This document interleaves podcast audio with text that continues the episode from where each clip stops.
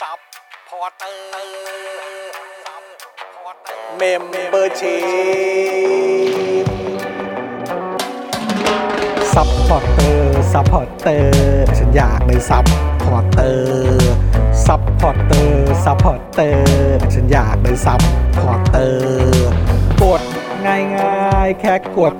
จอยด้านล่าง หรือว่ากด subscribe ก็ช่วยสมัครกันหน่อยซัพพอร์เตอร์ซัพพอร์เตอร์ฉันอยากเป็นซัพพอร์เตอร์ซัพพอร์เตอร์ซัพพอร์เตอร์ฉันอยากเป็นซัพพอร์เตอร์ซัพพอร์เตอร์ซัพพอร์เตอร์ฉันอยากเป็นซัพพอร์เตอร์ซัพพอร์เตอร์ซัพพอร์เตอร์ฉันอยากเป็นซัพพอร์เตอร์สมัครซัพพอร์เตอร์ Daily t o p i c กกับจอห์นวินยู สวัสดีครับคุณผู้ชมครับต้อนรับทุกท่านนะครับเข้าสู่ Daily Topics นะครับประจำวันที่ 13 กันยายน2565 ครับนะเกือบจะ 63 แล้วนะครับนะฮะต้อนรับทุกท่านนะครับเข้าสู่รายการของเรานะครับอยู่กับผมจอห์นวินยูนะครับจอห์นอีอีนะครับนะฮะแล้วก็แน่นอนนะครับวันนี้อยู่กับคุณปาล์มดึกๆงานดีด้วย สวัสดีครับคุณผู้ชมครับ วู้ สวัสดีครับ โอ้โหวันนี้คุณเสื้อคุณนี่ทางการมากเลยอะ สวัสดีครับผมจอห์นวินยูครับ เสื้อคุณทางการมากเลยอะ ผมใส่เสื้อแบบนี้มาต้อนรับใครรู้ไหมครับ ใครฮะ ต้อนรับอาจารย์สิโรธใน วันหนึ่งครับ ผมใส่มาต้อนรับอาจารย์สิโรธในวันข้างหน้าครับ ปูไว้ก่อนเลย ปูไว้ครับ ก่อนเลย เออ ครับ นะครั ผ บ ม อ่ะแล้วก็แน่นอนนะครับ วันนี้ดูรายการไลฟ์แล้วก็ร่วมจัดรายการเรานะครับ พี่ใหญ่สป็อคดักทีวีนะครับ สวัสดีครับ เออ สวัสดีครับ พี่ใหญ่ครับ พี่ใหญ่แห่งอาแจกยูไนเต็ดนะครับ ผม เหงาเลยนะเดือนนี้ เหงาเลยเหงาเลยเหงาเลยจะเตะอีกทีเมื่อไหร่ฮะเนี่ยฤดูเอ่อในวีคนี้ไม่มีเนาะ วิ่งหน้า แต่วันเนี้ยมี วันนี้มีเหรอ แต่วันนี้เป็นยูฟ่า อ๋อยูฟาแชมเปี้ยนลีก UEFA แต่ว่าจะงด เอ่อจะงดสามคู่ครับกลางเดือน สามคู่ใช่ไหมฮะ งดสาม คือมันมันมันเลื่อนไปก่อนใช่ไหมฮะก็คือเลื่อนไปเตะแบบทีหลังเลยใช่ไหม เลื่อนเลื่อนไปเมื่อไหร่ไม่รู้แต่ เอ ว่า อ ต้องเตะก่อนบอลโลกเห็นเขาว่าอย่างนั้นนะครับ เอาเลยฮะ อ่า โอ้โห เอาเลยฮะ ก็ คือเมื่อวานนี้ โอ้โห นี่ เอ้ย มีคุณเคเคมาด้วยฮะ คุณเคเคมาฮะ คุณเคเคนี่ CEO เข้ามา ฮะ CEO ฮะ CEO แล้วบอกว่าหล่อมากค่ะ เออ ซึ่งถ้าเป็นคุณเคเคพิมพ์เนี่ย ครับ ในระหว่างผมกับคุณเนี่ยก็เดาได้เกือบร้อยเปอร์เซ็นต์ว่าน่าจะเป็นผมแหละ อ่า ที่คุณเคเค เดี๋ยวก่อนคนนั้นต้องไทนี่เคสิ อ๋อ มันคนละเค เออ โถ่ คนละ โท เค ษโทษ กัน โทษโทษโทษ เออ นะครับ โอ้โห นะฮะ คุณจูนบอกว่าคือ ครับ หล่อมากกรี๊ดเลย อิจฉาแฟนคุณจริง ๆ ที่มีแฟนหล่อแบบนี้ โอ้โห โอ้โห คือแหมถ้าคุณจูนจะพูดถึงขนาดนั้น ครับ มันก็จริงอะฮะ อันนี้คือไม่ปฏิเสธ เป็นเสน่ห์ทำไม ปฏิ อะ เสธ จอน เออ ครับ กู ผม เคยพยายามจะปฏิเสธแล้ว นะ แต่ว่ามนุษย์มันไม่ควรปฏิเสธหลักฐาน อ่า คือข้อเท็จจริงเราอย่าไปปฏิเสธเลยฮะ แฟกต์ใช่ไหม มัน แฟกต์เป็น fact เออครับผมมันคือ สอง แฟกต์ ส่องกระจกก็เห็น อยู่อะ ฮะ โอ้ยมันหล่อจริงนะ โอ้ เนี่ย โหเอ้ยอ่ะเออ แล้วก็คือคือเมื่อกี้ที่จะเล่าให้ฟังก็คือว่าไปดูที่คุณสเตฟานเขาพูดวันก่อนไง เออเรื่อง ในแอนตี้ฮีโร่อ่ะ อ่า เออช่องช่องของคุณสเตฟานอะคือช่วงหลังนี่ก็เปิดดูคุณสเตฟานบ่อยมาก อ่า เออแล้วก็คือแบบเออคุณสเตฟานเขาก็บอกเขาก็พูดในประเด็นที่ผมก็ไม่เคยนึกมาก่อนนะ อืม เขาก็บอกว่าเออจริง ๆ แล้วแบบ คือบอลเนี่ยก็เตะกันแบบหนักมากอ่ะ อืม เตะกันเยอะมาก เออ อะ่ะ คือเตะกันเยอะจนแบบว่าบางทีก็ห่วงนักบอลเหมือนกันน่ะ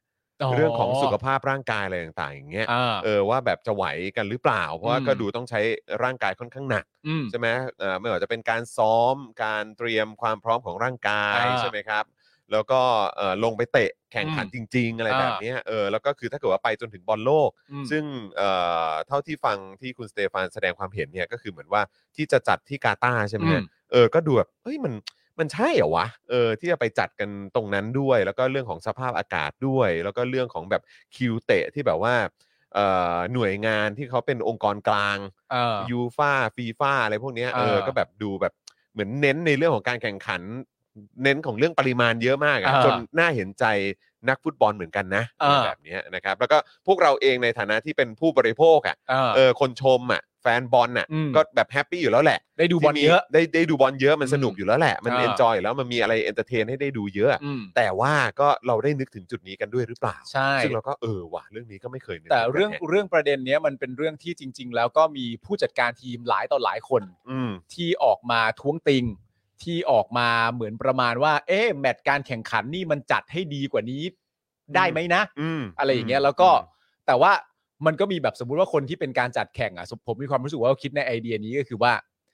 ทีมที่ต้องเตะจำนวนแมตช์ที่เยอะๆเนี่ย อืม ก็มักจะเป็นทีมระดับใหญ่ อ่าครับ เพราะว่า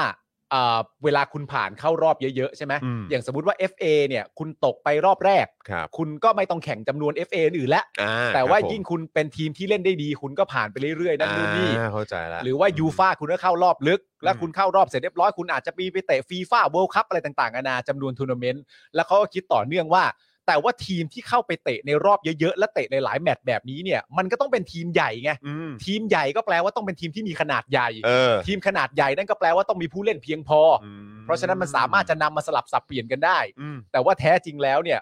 ผู้เล่นเพียงพอกับผู้เล่นที่เป็นชุดตัวจริงเนี่ย เออ มันก็ไม่เหมือนกันไง ใช่ ใช่ไหมมันก็ไม่เหมือนกัน ใช่ใช่ถูกต้องมันก็มีรายละเอียดอะไรพวกเนี้ย ใช่ นะครับที่บางทีเราก็น่าจะคำนึงถึงกันบ้าง ใช่ เออนะครับ ซึ่งแบบเออสำหรับโดยส่วนตัวผมเองอะ เออ ก็ไม่ได้นึกถึงจุดนี้เหมือนกัน ใช่ เอาตรงๆ คือบางทีก็คิดง่ายๆเหมือนกัน อ่า ซึ่งอาจจะเป็นเนี่ยความความคิดที่อาจจะไม่ได้ถูกต้องเสมอไปนะฮะ ใช่ ก็คือว่า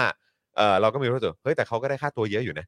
เข้าใจปะคือบางทีเราก็มี สัป รู้ ดาสึกห์ละเป็นล้านลย เออสัปดาห์ละเป็นล้านเลยนะ เออ เอออะไรแบบเนี้ยแล้วก็มันก็เป็นช่วงหนึ่งเป็น period หนึ่งของชีวิตอะไรแบบเนี้ยเออที่แบบว่าเพราะคุณก็คงไม่ได้เตะบอลจนถึงอายุ 60 อยู่แล้วอะ เออ เออมันก็คือช่วงชีวิตหนึ่งของคุณแต่ว่าพอมานั่งคิดดูเฮ้ยแต่ช่วงเวลา 10 10 กว่าปี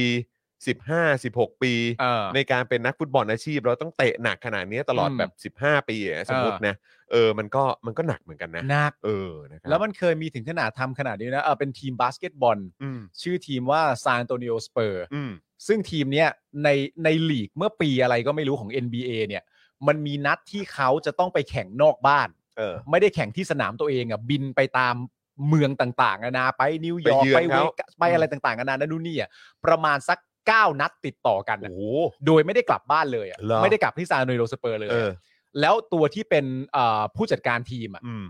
ก็เลยใช้วิธีนี้ว่า พักผู้เล่นตัวจริง อืม ทั้งทั้งที่ไม่ได้เจ็บ อืม แต่ว่าให้พักผ่อน อืม พอต้องการจะให้ผู้เล่นที่เป็นตัวจริงพักผ่อนน่ะ อืม หลีกไม่พอใจ อ้าว หลีกไม่พอใจเนื่องจากว่า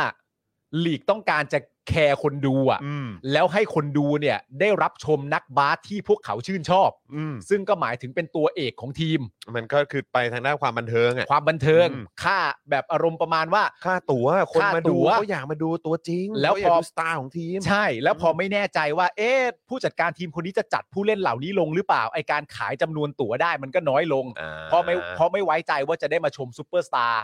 เขาเล่นหรือเปล่า เขาเล่นหรือเปล่า ม แต่ว่า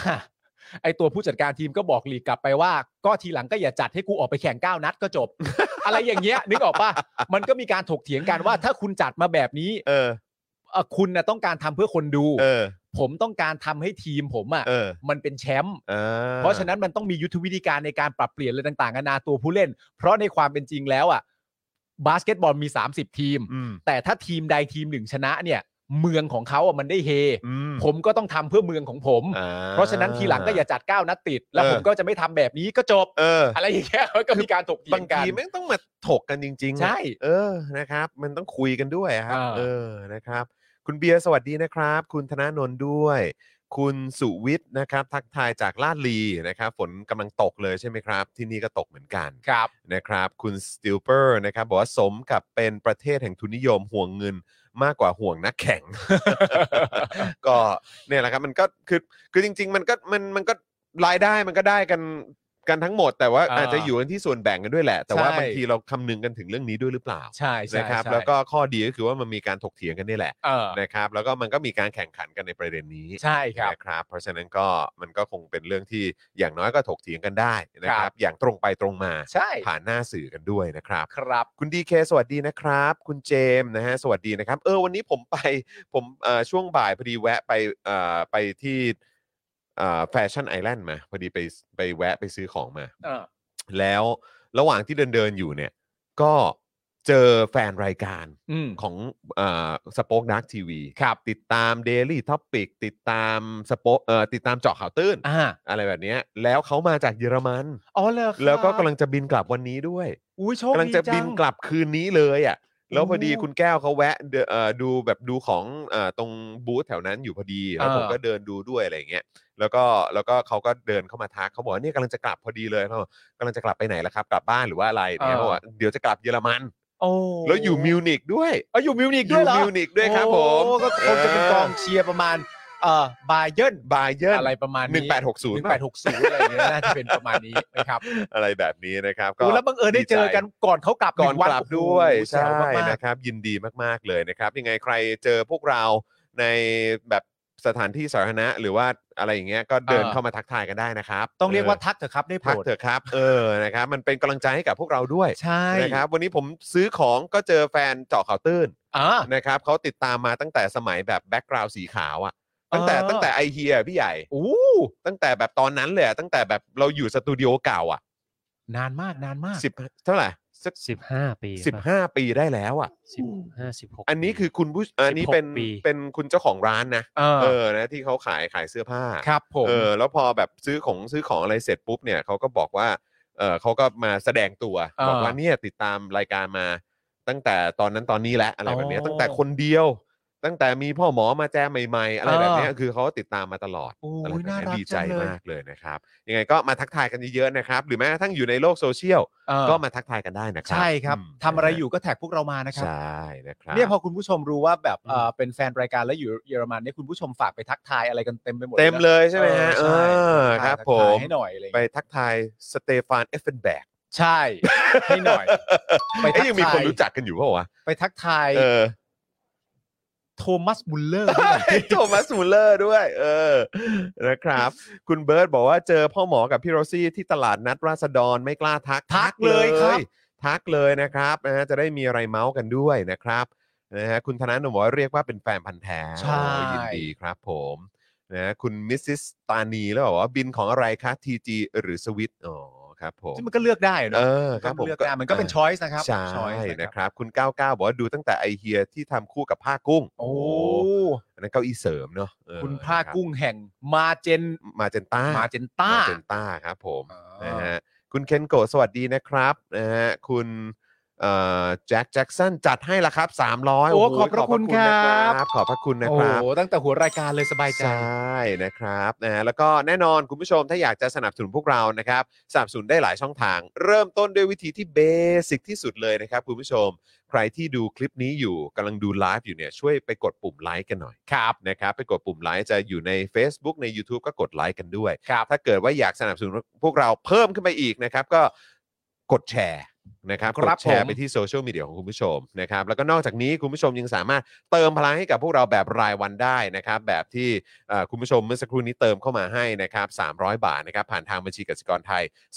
0698975539 หรือสแกนเคอร์โคตรงนี้ก็ได้นะครับผมนะแล้วก็นอกจากนี้อีกขั้นหนึ่งนะครับถ้าอยากสนับสนุนเราแบบเอ่อเอาชัวร์ๆเลยนะครับก็เป็นแบบรายเดือนก็ได้ เดือนละ 150 บาท ตกวันละ 5 บาทเท่านั้นนะครับ จะเป็นทาง YouTube Membership ก็ได้ ครับ นะครับ ด้วยการไปกดปุ่มจอยนะครับ ที่อยู่ข้างปุ่ม subscribe นะครับ แล้วก็เอ่อเข้าไปเลือกแพ็กเกจได้เลยนะครับ หรือว่าจะเป็นทาง Facebook ก็ได้ ถ้าคุณผู้ชมชอบดูผ่านทาง Facebook นะครับ จะได้คอมเมนต์กันได้สนุกสนุกๆด้วยนะครับ ก็เอ่อกดปุ่ม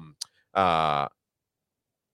กดปุ่มซัพพอร์เตอร์ ใช่ครับ เนี่ยกำลังนึกชื่ออยู่เออกดเพราะว่า membership กับ supporter เออนะครับไปกดปุ่ม supporter ได้เลยอันนี้ก็ 150 บาทต่อเดือนเห ค มือนกัน รับ นะครับนะแล้วก็เอาให้ชัวร์นะคุณผู้ชม ผูกไว้กับค่าโทรศัพท์มือถือรายเดือนก็ได้ ครับ จะหลุดยากมากๆเลยนะครับนะฮะคุณบอลบอกว่าพี่จอนดูรายการคุณจอมขวัญที่สัมภาษณ์อนุทินเรื่องเข้าร่วมรัฐบาลประยุทธ์หรือยังครับโอ้โห ดูแล้วครับ มีใครไม่ได้ดูบ้างดีกว่า ใครใครๆก็ใครใครๆก็ดูค ครับ รับผม ใครๆก็ดูครับ แต่ดูเสร็จแล้วเข้าห้องน้ำไปทำอะไรนี่อีกเรื่องหนึงฮะ นะอันนั้นก็อีกเรื่องหนึ่ง แต่ นะ ดู ครับ ผมว่าดูกันหมดแล้วครับ ใช่ครับผม นะครับผม นะฮะสวัสดีคุณจันเอ๋ยจันเจ้าด้วยนะครับนะฮะคุณเดอะปักด้วยนะเอ่อใช่ไหมเออคุณเดอะปักนะ คุ ค ณ รับ เดอะปาร์ค เออ นะครับสงสงสัยมากเลยครับ วันนี้มันนั่ง นึกว่ามีชัยเขียนรัฐธรรมนูญให้ประเทศไทยมาแล้วกี่ฉกี่ฉบับทำไมยัง ครับผม เออถึงทำไมประเทศยังเป็นอย่างนี้อยู่ใช่ไหมฮะ ครับ เออครับ ผมมันก็มีคนที่มันมีกลุ่มคนครับ ครับ นะที่ชอบทำผิดกฎหมายแล้วก็ฉีกรัฐธรรมนูญบ่อยๆครับผม ใช่ครับ เออ แล้ว ครับผก็ก็ ม จะใช้นะครับ เอ ผม อแล้วก็ชอบแบบว่านะทวงบุญคุณอะไรอยู่เรื่อยเลย ครับ เออ ผม ตามสไตล์นะครั สาย บ ล้ำเลิกอะฮะ เออ สายล้ำเลิกครับผม นะฮะ คุ อ่ะ ณเอ คุ ส ณ คริสบอกใครๆก็เข้าใจคุณอนุทินครับ ใช่ ใช่ นะ ครับ นะฮะคุณผู้ชมครับเดี๋ยววันนี้เราก็จะมีการโฟนอินด้วย ใช่แล้ว นะครับเดี๋ยวหยอดไว้ก่อนเลยแล้วกันนะครับว่าเราจะมีการโฟนอินนะครับกับแขกของเราในประเด็นเกี่ยวเรื่องของกสทช ใช่แล้ว และ ค การ รับ ควบรวม True d t a c นะครับ ฮะ เช่นเคยครับนะฮะเพราะว่าวันนี้มีความคืบหน้าใหม่อีกอีกเอ่อประเด็นหนึ่ง อ่า ก็คือเรื่องของการที่รักษาการนายก อ่า นะครับ ก็บอกว่าให้ทางกฤษฎีกาเนี่ย อ่า อ่ะตีความสิ เออเขาเรียกว่า เออ ป้อมป้อมใจดีจัดให้ อ่าป้อมใจดีจัดให้ อืม นะครับ แล้วกฤษฎีกาก็เอ่อเขาเรียกว่าวินิจฉัยออกมาเรียบร้อยแล้ว ครับ นะครับ เดี๋ยวเราต้องมาคุยเรื่องนี้กันต่อ แขกของเราวันนี้ก็แซบใช่เล่น ครับผ นะ ม ครับต้องติดตามดูกันว่าจะเป็นใคร อันนี้เรานัดแขกเราไว้กี่โมงฮะ นัดไว้6กโมงครึ่ง หกโมงค นะ รึ่ง ครับ โอ เพราะฉะนั้นเดี๋ยวเราก็จะเข้าช่วงขอบคุณผู้สนัมสนุนใจดีของเราก่อน ครับ นะครับแล้วเดี๋ยวก็จะเข้าเนื้อหาข่าวนะครับ แล้วก็เดี๋ยวจะปูเรื่องราวให้คุณผู้ชมได้ติดตามกันด้วย ก่อนที่จะไปเอ่อสัมภาษณ์แขกรับเชิญของเรา ครับ ทางอ่าโทรศัพท์นะครับโฟนอินกันนะครับ คุณดักไนบอกว่านึกว่าจะโฟนอินอนุทิน เออ เรื่องอะไรดี ครับ คุยเรื่องอะไรดีครับ เดี๋ยวรอใกล้เลือกตั้ง เดี๋ยวจะ ใช่ ลองเชิญดูดูซิว่าคุณอนุทินจะยอมมาไหม คือถ้าผม เ คุยกับอนุทินเอ่อจาก ครับ ประเด็นที่คุยในรายการคุณจอมขวัญเนี่ย ครับ มันมันก็จะใช้เวลาไม่นาน เออ เพราะผมเพราะว่าเราจะมีคำถามถามคุณอนุทินแค่คำถามเดียวว่า ครับ จริงๆเหรอจ๊ะ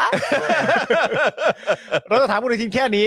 ไม่รบกวนเวจงๆลาใช่ไหม่หอมอื ไม่รบกวนเวลาคุณอนุทินมากเลยแค่อยากจะถามว่า จริงๆเหรอจ๊ะ เอ นี่ อ เลยฮะ ครับผ ครับ ม ผม นะฮะเอ่อมีคนถามว่านี่เราใส่ใส่แบบแจ็คเก็ตใส่สูทแล้วขาสั้นหรือเปล่าเฮ้ยวันนี้ขายาว ขอยาวครับ เออครับผม แล้วเราต้องยกให้ดูด้วยเหรอย ก วะ ให้ดู นี่ครับ เอ ขายาว อยกให้ดู ครับ ยกให้ดูนะครับ เออ คุณเบียร์บอกว่าวันนี้เราลุกนักธุรกิจ หรือว่าออกแนวสอสอกันนะ บอกว่าคุณจรเนี่ยมาในลุกนัก เออ ธุรกิจส่วน ครับ คุณ ผม ปาล์มเนี่ยมาแนวสอสอ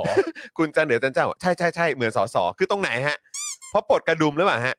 หรือว่ายังไงฮะ งั้นผ เอ ม อ ติดกระดุมบน เอ้ยเฮ้ยติดติดติดบนสุดเลย ติดบนสุดเลย เออนี่นี่โอ้โห นี่ให้เกียรติแขกรับเชิญเรามากเลย เนี่ย ไหนพูดซิตอนหน้า ผมจะตัดวงจรคอสช เย้ยเอ้ย จะไปพูดอย่างนั้นทำไม ไม่เอาล่ะไม่เอาล่ะไม่เอาล่ะเออ ถุยน้ำลายขึ้นฟ้าลดหน้าตัวเองไม่เอา หรอกไม่เอาไม่เอาเจียฮัฟ เออนะครับ เออแต่มันร้อนอ่ะ เนี่ยเอาจอจะเนี่ยถ้าเกิดว่าเริ่มร้อนก็ก็เปิดพัดลมได้นะ ไม่มีไม่ อ๋ มี อ ไม่เป็นไร โอคโอเคโอเค ใจผมเย็นผมก็ตัวผมก็เย็นไปด้ เอ วย ย ครับผม นะครับ วายย่อ วายย่อวายย่อ ครับผม วายย่อ เหมือนนักพากย์บอล เออ นักพากย์บอลเลย โอเคนะครับอ่ะก่อนที่เราจะไปเข้าเนื้อหาข่าวกันนะครับ เรามาขอบพระคุณผู้สนับสนุนใจดีของเรากันก่อนดีกว่านะครับ ครับ นะ ผ ฮะ ม เริ่มกันที่อ่าเจ้าแรกของเรากันเลยดีกว่า แล้ววันนี้มีคลิปด้วยนี่ ใช่แล้วครับ อ่านะครับ เจ้าแรกของเรานะครับก็คือโทมิเกียวซาครับ ครั โท บ มิเกียวซา80 ปีตำนานแห่งความอร่อยนะครับ ไส้แน่นกรุบเลยครับทำมือแบบจานต่อจานสั่งได้ที่ Facebook โทมิเกียวซาออฟฟิเชียลนะครับผม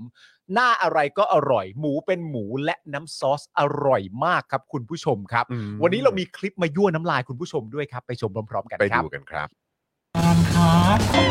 วันอังคารสวัสดีวันอังคารครับ วันนี้ผมมากินโฮมิเกียวซ่าอีกแล้ว แต่วันนี้วันอังคารเราจะกินเป็นเกียวซ่ารสหม่าล่าโอ้โหกลินหอมแซ่บแน่นอนลองชิมกันแล้วเวลากินใช่ร้อนอร่อยครับอร่อยเวลากินโคตรหอมนะกินน้ำจิ้มเนี่ยอืมอืม อืมอร่อยวันอังคารต้องโคมิเกียวซ่ารสหมาล่าใครสนใจสั่งได้ที่เฟซบุ๊กโคมิเกียวซ่าหรือมาที่ร้านก็ได้เปิดในกูเกิลแมปก็ได้โคมิเกียวซ่าเปิดเที่ยงถึงสี่ทุ่มเราหนุนกันเยอะนะครับ เขาจะได้มาสนับสนุนเราอีกอร่อยว่ะรู้นะ โอ้ยเชื่อแล้วเชื่อแล้ว เอ้ ย เชื่อแล้ว เนี่ยคุณผู้ชมฮะนอกจากหน้าหมาล่าแล้วนะครับ ครับ ก็ยังมีหน้าโอโคโนมิยากิหน้า ครับ ชีส หน้าดับเบิลชีส แล้วก็หน้าออริจินอลหรือว่าหน้าคลาสสิกนั่นเองคุณผู้ชมครับ ชอบหน้าไหนก็เป็นลองหน้านั้น อร่อยมาก ๆ ทุกหน้าจริง ๆ นะครับ คุณผู้ชมครับ นะครับ ต่อกันที่ตั้งฮกกี่ครับ ตั้งฮกกี่บะหมี่กวางตุ้งนะครับ อาหารของที่นี่นะครับ อุดมไปด้วยดราม่าแสนอร่อยสำหรับชาวเน็ตในทุกๆวันนะครับ อืม ผมสั่งได้ที่ Facebook ตั้งฮกกี่นั่นเอง ครับ รู้สึกวันนี้เจ้าของร้านก็จะเดินทางไปที่ อืม ศาลปะ เอาเลยฮะอืมวันนี้วันนี้ไปสามมาเหรอ เออเดี๋ยวเดี๋ยว เออ ดูดูดูดูภาพแป๊บหนึ่ง อัปเดตหน่อยสิ อัปเดต หน่อย อัปเดตหน่อยสิ เออ เดี๋ยวนะเดี๋ยวนะ เกี่ยวกับเกี่ยวกับคดีก่อนหน้านี้ใช่ไหม น่าจะเป็นอย่างนั้นน่าจะ ช่วง เป็นอย่างนั้น ช่วงพีคพีคๆใช่ไหม เออ ช่วงพีคพีคๆวันนั้น ช่วงพีคๆอะ โฟนอินเราด้วยปะ ใช่ช่วงนั้นเล ที่โฟอิ ย เรา อะ ด้วย เออนะค อัน รับ นี้ไปอ๋อวันนี้เดินทางไปที่สำนักงานศาลยุติธรรมศาลอาญา อ่าโอเค ใส่เสื้อตั้งฮกกี่ไปด้วยนะ นี่ สุดยอด โโห มากๆ ไม่ธรรมดาเลย นะครับผม อืม อร่อยทุกเมนูครับคุณผู้ชมครับไปลอคงรับ กันได้นะครับ ครับ ต่อกันที่เดอะม a t แพนครับผมเดอะม a t แพนสวรรค์ชั้น 7 ของสายเนื้อ โอ้ yes Oh ครับ yes คุณผู้ชมครับ สั่งได้ที่ Facebook เดอะม a t แพนนะครับ แล้วก็มีโค้ดส่วนลดอาหารนะครับ 10%ไม่รวมเครื่องดื่มนะครับ แจ้งโค้ดว่าอตอหอนะครับมีแพนนี่ก็สวรรค์ของสายเนื้อจริง ๆ นะครับ จ ส ริงๆ ปาเกตตี้แฮมเบอร์เกอร์สเต็กอร่อยทุกอย่างจริงๆครับคุณผู้ชมครับ ครับผม ต่อกันที่น้ำว้าพาวเดอร์ครับคุณผู้ชมครับ ครับ ผงกล้วยน้ำว้าดิบออร์แกนิกตราน้ำว้าครับบรรเทาอาการกรดไหลย้อนอย่างได้ผลปาล์มรับประกันให้นะครับ พร้อมเสริมพรีไบโอติกครับ ให้จุลินทรีย์ที่ดีในลำไส้ เพื่อภูมิคุ้มกันร่างกายที่ดีครับ สั่งได้ที่ Facebook น้ำว้าพาวเดอร์นะครับคุณผู้ชมครับ ย้ำอีกครั้งหนึ่งสุขภาพเป็นเรื่องสำคัญนะครับ สุขภาพดีเนี่ยมันจะมาพร้อมกับการพักผ่อนที่ดี ใช่ การพักผ่อนที่ดีจะทำให้เราดำเนินชีวิตในทุกๆวันได้อย่างดีด้วยนะครับผมสุขภาพดีเป็นเรื่องประเสริฐจริงๆ ครับคุณผู้ชมครับ ถูกต้อง น้ำว้า ครับผม พาวเดอร์นะครับ นะ น้ำว้าพาวเดอร์ครับ ใช่ หลากหลายรสชาตินะค ค รั รั บบ ให้คุณผู้ชมสามารถเลือกกันได้ ครับ นะครับนะก็ลองเข้าไปส่องกันดูนะครับ ครับ ผมต่อกันที่เพจคุณนายปลาดิบครับผม เพจคุณนายปลาดิบนะครับ ติดตามไลฟ์สไตล์เก๋ๆแบบแม่บ้านญี่ปุ่นที่น้อยคนจะรู้ครับ พร้อมคอนเทนต์มันๆนะฮะได้ที่ Facebook คุณนายปลาดิบนั่นเองนะครับคอนเทนต์น่ารักนะครับคอนเทนต์ดูใจดีคอนเทนต์ดูร่าเริง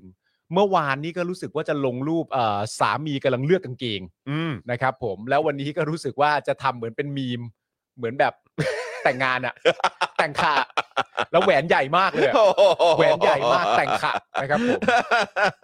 เนี่ยฮะ น่ารักเนอะ ก็จะมีอะไรน่ารักน่ารักแบบนี้ น่า นะค รั รับ กแบบนี้มาตลอดเลย เออ เออ ซึ่งจริงๆ วันนี้ก็เป็นการทำมีมเพื่อเป็นการพูดถึงน่าจะเป็นคุณแดนวรเวท อ่า กับคุณแพตตี้นะค ครับ รับ ผม เขาสวมแหวนแล้วนี่ เขาแต่งขะแล้ว เออ นะครับ ครับ ผ ผม ม อ่าก็ไปตามกันได้นะครับเพจคุณนายประดิษฐ์นะครับ ครับ ต่อกันที่โฆษณาจากอาจารย์เอกชัยนะครับ ผมวันที่ 16 สิงหาคมของทุกปีครับ ถูกประกาศให้เป็นวันสันติภาพไทย ซึ่งวันสันติภาพไทยนะครับ จะเกิดขึ้นไม่ได้เลยครับ หากปราศจากขบวนการเสรีไทย อันมีอาจารย์ปรีดีพนมยงค์เป็นผู้นำนะครับ ขอบพระคุณอาจารย์เอกชัยนะครับ ที่สนับสนุนพื้นที่ของเราตรงนี้นะครับ แล้วก็มอบความรู้ดีให้กับเรา และคุณผู้ชมทุกท่านด้วยขอบพระคุณอาจารย์นะครับ ขอบพระคุณมากๆเลยนะครับ ต่อกันที่ XP Pen ครับ XP Pen เมาส์ปากการะดับโปรนะครับ เขียนลื่นคมชัดทุกเส้นครับ เก็บครบทุกรายละเอียดในราคาเริ่มต้นไม่ถึงพันนะครับผ อื ม ม ดูข้อมูลเพิ่มเติมได้ที่เพจ XP Pen Thailand นะครับคุณ ครั ผู้ บ ชม อันนี้ก็ต้องมีนะฮะ อืม มีของดีไอเดียบันเจิดนะครับผม คือตอนเนี้ยมันมันเขาเรียกว่าอะไรอ่ะมันไม่แปลกเลย ใช่ ที่เราจะเอ่อเหมือนแบบสนับสนุนนะครับ ให้ลูกๆนะครับ หรือว่าลูกๆหลาน คๆรับ นะครับ หรือว่าคนใกล้ตัวหรือแม้กระทั่งตัวเราเองเนี่ย อืม นะครับ เริ่มมาเขาเรียกว่าเอ่อเขาเรียกว่าอะไรอ่ะย้ายย้ายไปอยู่ในโลกดิจิทัลกันมากขึ้นน่ะ ใช่ เออใช่ไหมล่ะปกติเราจะเหมือนแบบเราเรียกว่าอยู่ในโลกอนาล็อกด้วยก็ได้แหละ อ่าๆๆ เออนะครับก็คือวาดกันบนแผ่นกระดาษหรืออะไรก็ว่ากันไป แต่จริง ๆ แล้วอีกหนึ่งทางเลือกที่กำลังมาด้วย ใช่ ก็คือบนโลกดิจิทัลนี่แหละ ใช่ นะครับจะทำงานอาร์ตจะทำอะไรพวกนี้เนี่ยก็สามารถโยกย้ายไปในโลกดิจิทัลได้ ถูกต้อง นะครับ อันนี้ก็สะดวกมากยิ่งขึ้นแล้ว XP Pen ก็ทำให้ฝันของเราเป็นจริง ถูกต้อง ใน ค รา รับ คาสตาร์ทไม่ถึงพัน ถูกต้องครับ นะ คุณผู้ชมครับ XP Pen นะครับ ครับ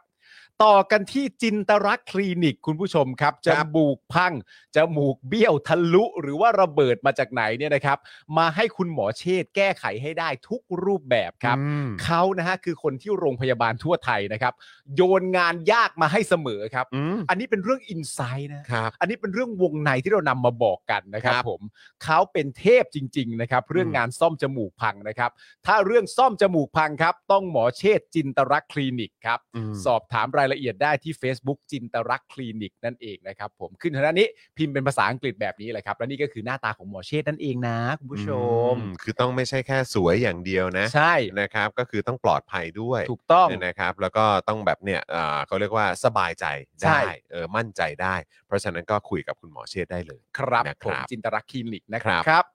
ต่อกันที่ Protect Screen ครับผมสร้างพื้นที่บ้านคุณให้ปลอดฝุ่น PM 2.5 นะครับ ด้วย Protect Screen ครับ มุ้งลวดยุคใหม่ครับ กันได้ทั้งยุงและฝุ่น PM 2.5 เจ้าแรกและเจ้าเดียวในประเทศไทยครับ ผลิตจากเยื่อนาโนไฟเบอร์คุณภาพสูงนะครับทำให้ตลอดการใช้งานเนี่ยไม่เกิดสนิม ดูข้อมูลเพิ่มเติมได้ที่ Facebook Protect Screen นั่นเองนะครับผม อันนี้ก็กลับมาเรื่องสุขภาพอีกแล้ว อืม แต่เป็นเรื่องสุขภาพที่ไม่ได้เกี่ยวข้องกับการเอ่อรับประทานอาหาร อืม อันนี้เป็นเรื่องสุขภาพในแง่ของการป้องกันฝุ่น ถูก นะครับ อืม ผมเพราะฉะนั้นมีไว้เนี่ยมีบ้านอยู่แล้วหรือว่าจะสร้างบ้านใหม่ทั้งทีเนี่ยก็ควรจะมีอุปกรณ์ที่ป้องกันเรา และก็คนในครอบครัวได้อย่างเต็มที่นะครับ แนะนำเป็น protect screen ครับคุณผู้ชม ใช่ ค คุณ รับ ผู้ชมคือบางทีอ่ะมันก็คือการลงทุนนะครับ ใช่ครับ อันนี้มันก็ถือว่าเป็นการลงทุนในเรื่องของสุขภาพ ทุก ของคนในบ้านด้วย ครับ นะครับ เพราะฉะนั้นเนี่ยบางทีอาจจะแบบโอ้ยเนี่ยถ้าเกิดเปลี่ยนสกรีนทั้งบ้าน อ่า หรือว่าในบางจุดในบางพื้นที่เนี่ยโอเค มันอาจจะต้องมีค่าใช้จ่ายที่เพิ่มเติมขึ้นมา ครับ แต่หนึ่งเนี่ยก็คือว่ามันมันน่าจะช่วยทุนในเรื่องของการเจ็บป่วย ใช่ ของคุณได้อันนี่สำคัญมาก แล้วก็ช่วยในระยะยาวด้วย ใช่ แล้วอีกพาร์ทหนึ่งเนี่ยที่ผมชอบมากก็คือเขาบอกว่าทำมาจากตัวเยื่อนาโนไฟเบอร์ใช่ไหม ครับ ซึ่งถ้าแบบนี้เนี่ยก็แปลว่ามันทน ใช่ มันอยู่ได้นาน ใช่ เพราะฉะนั้นเป็นการลงทุนที่คุ้มค่า ใช่ แล้วก็อยู่ได้อย่างยั่งยืนด้วย ถูกต้องครับคุณผู้ชมครับ นะนะฮะก็ลองคุยกับทาง Protect Screen ดู ใช่ครับ นะ เรื่องภูมิแพ้อะไรอย่างเงี้ย ครับ เรื่องใหญ่ฮะโโจริง เรื่องใหญ่ ต้อง ครับ เสียตังค่ายาเสียตังค์ไปหาหมอ แล้วถ้าเกิดว่ามีเด็กเล็กเด็กน้อยอะไรต่าง ๆ เนี่ย แล้วถ้าเขาแบบโดน PM 2.5 เยอะๆเข้า มันก็ไม่ดีกับสุขภาพเขาอยู่ ใช่ครับ นะครั ผม บอืม เป็นลงทุนที่คุ้มค่านะครับ คุ้ม Protect ครับ Screen นั่นเองนะครับ คุณ ครับ ผู้ชมครับ ต่อกันที่เฟรนชิกคุณผู้ชมครับเฟรนชิกน้ำพริกหนังไก่เกรดพรีเมียมนะครับ อืม รสชาติจัดจ้านถึงเครื่องถึงใจครับ อืม สั่งได้ทาง Line แอดแอดเฟรนชิกส่งฟรีทุกบ้านนะครับผม ครับผม สั่งเร็วสั่งไว้ก่อน อืม จะเป็นเรื่องที่ดีมากนะครับคุณ ถูก ผู้ชม ต้อง ครับ ครับ เพราะณตอนนี้เวลาคนสั่งเนี่ยการสั่ง 1 ถุงหรือว่า 1ห่อเนี่ย อืม เริ่มจะน้อยลงทุกทีคุณผู้ชมครับ อืครับ มาที 12 มาที 6 มาที 24 อย่างเงี้ยคุณผู้ชมฮะ ครับผม คุณผู้ชมก็สั่งกันไว้เนิ่นๆเลยครับ ไม่แล้วก็คือเอ่ออันนี้ทางเอ่อมีข้อความจากทาง CEO ว่าช่วงนี้เนี่ยฝนตกน้ำท่วมด้วย ครับ บางทีเนี่ยเออออเดอร์ที่คุณลูกค้าสั่งมาเนี่ยอาจจะเอ่อช้านิดนึง ครับ นะครับหรือว่าอาจจะมีติดขัดบ้างนะครับ แต่ว่าท้ายสุดจะไปถึงมือของคุณลูกค้าทุกท่านอย่างแน่นอนนะครับผม ครับผม อืะ เฟรนชิ ค กนะครับน้ำพริกหนังไก่นะครับ อร่อยมา ครั ก บ อยาก ผ ให้ ม ลองครับอยากให้ลองครับ ต่อกันที่นะครับฮานาทาบะครับฮานาทาบะนะครับ กระดาษชำระละลายน้ำได้จากญี่ปุ่นนะครับ เทพสุดๆ จริง ๆ ครับทิ้งทิ้งลงโถสุขภัณฑ์ได้เลยนะฮะไม่อุดตันครับ แถมแกนม้วนนี่นะครับ มีกลิ่นหอมช่วยดับกลิ่นในห้องน้ำได้อีกต่างหากครับ สั่งได้ที่ Lazada นะครับ ค้นคำว่าฮานาทาบะครับ มีคูปองส่วนลด 20%จนถึงสิ้นเดือนกันยายนนี้นะครับ อืม นี่ก็วันที่เอ่อ13 แล้วเนอะ รับอืม ใช่ไหมฮะ ใช่ครับผม ตอนนี้ยังมีส่วนลดอยู่นะครับ คุณผู้ชมครับ 20%นะครับผ คุณ ม ผู้ชมอันเนี้ยจะเป็นนวัตกรรมที่จะมาแบบเขาเรียกว่าอะไรปฏิวัติตลาดกระดาษชำระในบ้านเรา ถูกต้องค จ รับ ริงๆนะครับนะฮะเพราะฉะนั้นคือ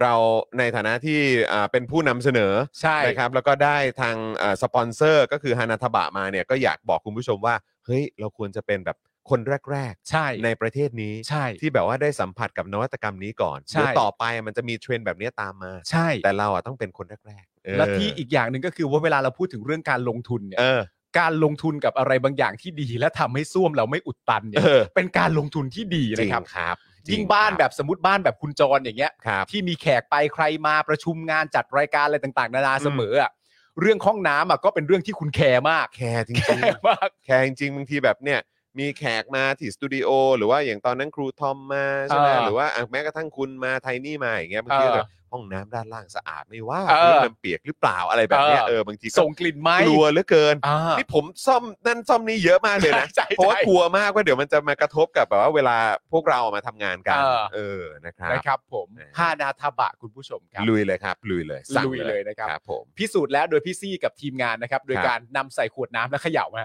เวิร์กจริง work จริง สลายจริง สลายจริงนะครับ นะครับ คุณผู้ชมครับ ต่อกันที่ Box Aura ครับ Box Aura นะครับ จัดให้นะฮะ ใครอยากมีกล่องนะครับลายแบรนด์ของตัวเองนะครับ มีแบงค์พันแค่ใบเดียวเนี่ย ได้กล่องเป็นร้อยใบเลยนะครับ แถมสีสันนี่ก็คมชัดนะฮะ สอบถามได้ที่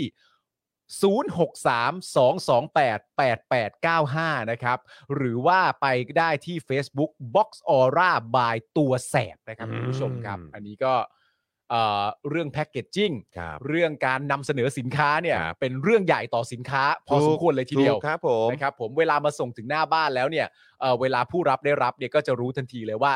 อ่ะ เอ้ มามาจาก สั่งไว้ ที่ที่เราสั่ง แล้วใช่ของที่เรารอคอยเนี่ยมาแล้ว มันฟูลฟิลนะฮะมันเติมเต็มนะครับผม ฟิลครับ นะครับ ฮะ ผมก็ เพราะฉะนั้นก็ลองเข้าไปส่องกันดูก่อนได้นะครับ ที่ Facebook Box Aura by ตัวแสบนะครับ ตัวแสบนี่ก็ T O U R เหมือนทัวร์นะ ทัวร์ ทัวร์แล้วก็ ทัวร์แสบ แสบก็คือ S A B นั่นเองเนี่ยที่ขึ้นอยู่ทางด้านข้างนี้นะครับ ลองเข้าไปส่องดูก่อนก็ได้ ครับ อย่างของเออเราได้ทำตัวอย่างกันออกไปอ่ะ อ่า ของ Spoke Dark TV ครั ข บ องเจาะข่าวตื้น Daily Topics ก็มีนะครั ครับ บผม นะก็ต้องบอกเลยว่าโอ้โหคุณผู้ชม ถ้าแบงค์ถ้าแบงค์พันหนึ่งใบเนี่ยสามารถทำให้คุณมีกล่อง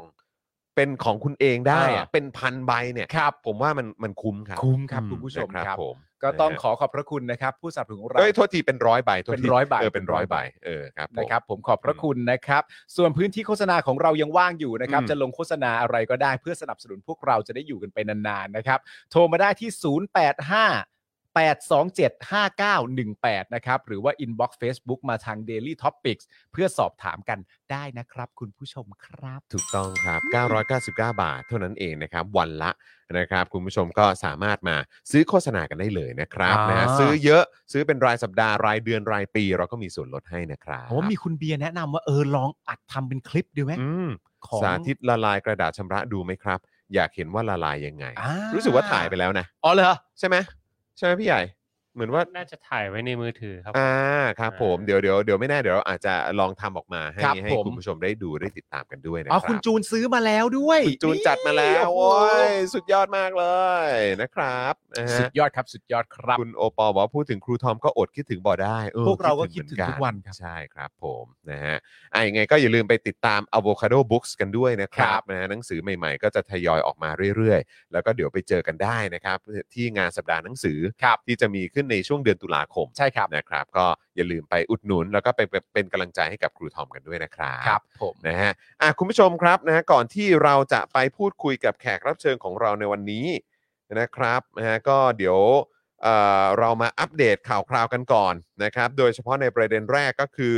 เอ่ออัปเดตนักกิจกรรมที่ถูกดำเนินคดีทางการเมือง ครับ นะครับ แล้วก็เดี๋ยวอีกสักครู่หนึ่งเราก็จะมาเอ่อมาย้อนดูไทม์ไลน์ ใช่ ของเรื่องราวนะครับประเด็นกสทช และปมควบรวม True d e t a c กัน ใช่ครับ นะครับแล้วก็หลังจากนั้นเราก็จะโฟนอิน ครับ แขกรับเชิญของเราด้วยนะครับ ครับ นะฮะ ผม ซึ่งแขกของเรานี่ก็น่าจะมีข้อมูลที่น่าสนใจนะครับ ให้พวกเราได้มาร่วมถกเถียงกันด้วย ครับ นะครับอ่ะเริ่มกันก่อนดีกว่านะครับสำหรับประเด็นของนักกิจกรรม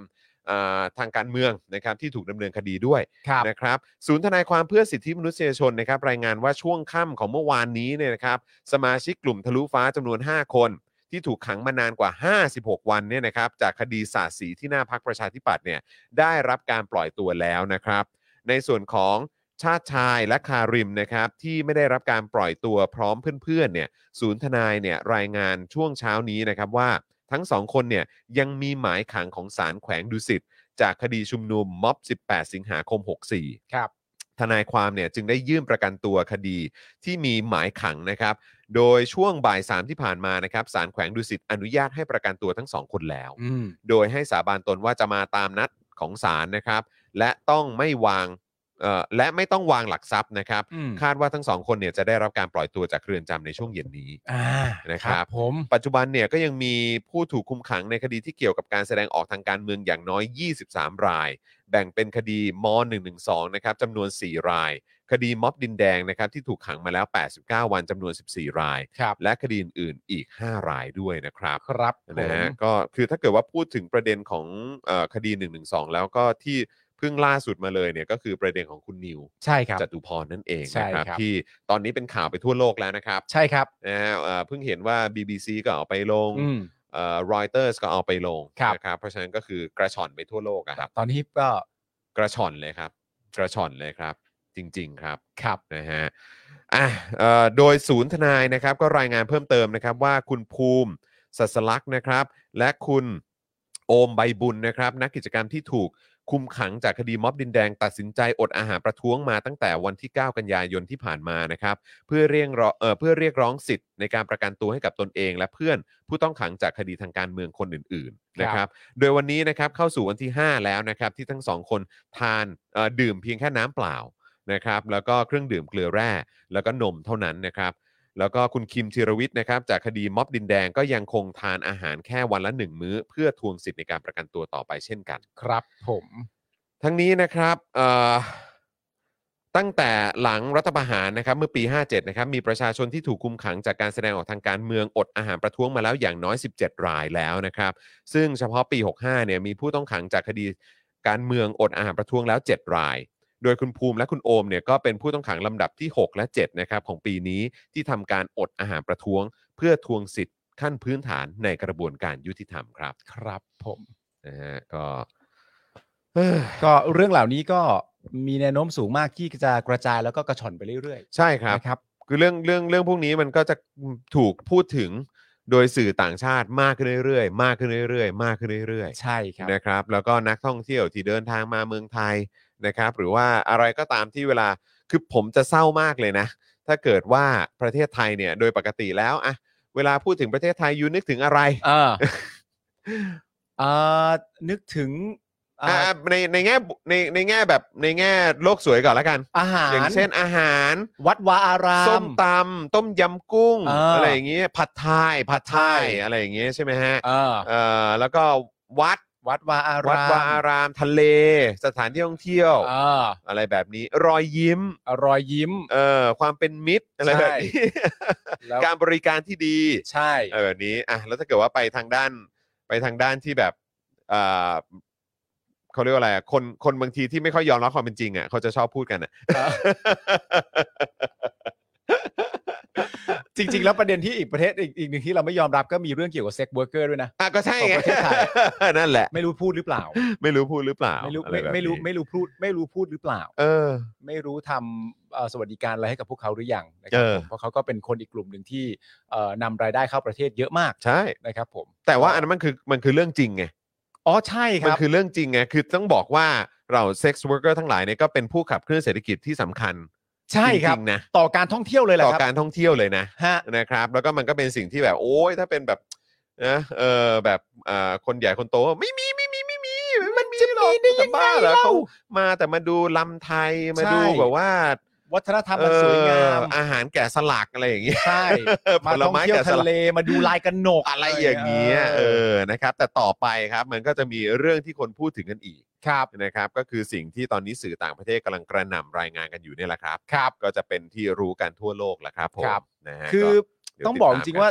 เอ่อทำอะไรลักษณะแบบนี้มันก็ได้ผลลัพธ์แบบนี้อะฮะ ครับ มันก็ อื ไม่ใช่เรื่องแปลกนะครับ มันก็ไป ผม อย่างนี้อยู่แล้วนะครับ คุณเวจเจบอกว่าถ้าเป็นแบบนี้เนี่ยคือต้องบอกเลยนะว่าเป็นซอฟต์พาวเวอร์หรือเปล่า ก็เป็นจริง เออ เป็นจริง ทำทำเองนะ เออ ทำกันเองนะ ใช่ เออนะครับ ก็ก็เนี่ยก็ต้องยอมรับกัน คือคุณผู้ อืม ชมคิดเถอะแบบประเด็นที่เรากำลังพูดถึงกันอยู่นะตอนนี้เนี่ย ครับ ถ้าเราเป็นนักข่าวจากต่างประเทศเนี่ย ครับ ที่มีอิสระในการทำงานน่ะเราจะไม่พูดถึงเรื่องนี้ได้ยังไงอะ นั่นน่ะสิ ดูคอนเทนต์ที่เกิดขึ้นในประเทศอ่ะเราจะไม่พูดได้ยังไงอะ อืม แต่ก่อนน่ะเรามีเรื่องอะไรต่างๆนานาในเน็ตเยอะแยะเยอะแยะเลยใช่ไหมเช่นแบบว่าสิบข้อกฎหมายของเกาหลีเหนือที่แปลกจัง ม อะไรอย่างเงี้ย ครับ นึกออกไหมเราก็ไล่มามันเป็นอย่างงั้น เกาหลีเหนือนะ เกาหลีเหนือ อืม สิบข้อกฎหมายของเกาหลีเหนือที่แปลกจังสิบข้อกฎหมายแปลกๆจากประเทศต่าง อ่า ๆ แล้วก็แล้วคนไทยก็ชอบมาอ่านกัน แล้วก็แบบว่า เอ้ยประเทศมันแปลกจังเลยว่าอะไรต่างๆกันานาก็แบบมึงก็ดูตัวเองด้วย เออใช่ ดูแต่ละอย่าง บางทีก็ต้องดูเราเองก่อนเลยนะ ค ฮะ รับผม นะ ถูกต้องครับผม ครับ นะครับอ่ะคุณมุกสวัสดีครับนะค ครับ คุณมุกบอกว่ามีให้พูดเยอะจนเขียนไม่ทันเลยเออ คุณมุก ครับ น้ำว้าพาวเดอร์เป็นไงบ้าง เออนะ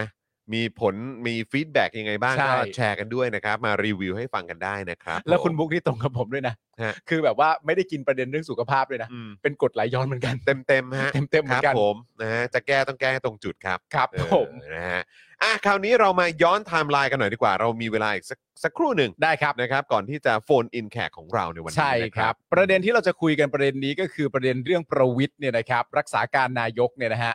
สั่งกฤษฎีกาตีความอำนาจ กสทช ครับ ปมควบรวม True D- เอ่อ d t แทนะครับ แล้วก็ย้อนไทม์ไลน์เรื่องนี้นะครับ จากกรณีนี้นะครับที่บอร์ดกสทชเนี่ยนะครับมีมติ 3 ต่อ 2 นะครับ เห็นชอบฮะเห็นชอบเรื่องอะไร อืม เห็นชอบว่าให้ส่งหนังสือไปถึงประวิทย์ครับ อืม ที่ทำหน้าที่รักษาการนายกเพื่อขอให้พิจารณา มีคำสั่งให้สำนักงานคณะกรรมการกฤษฎีกา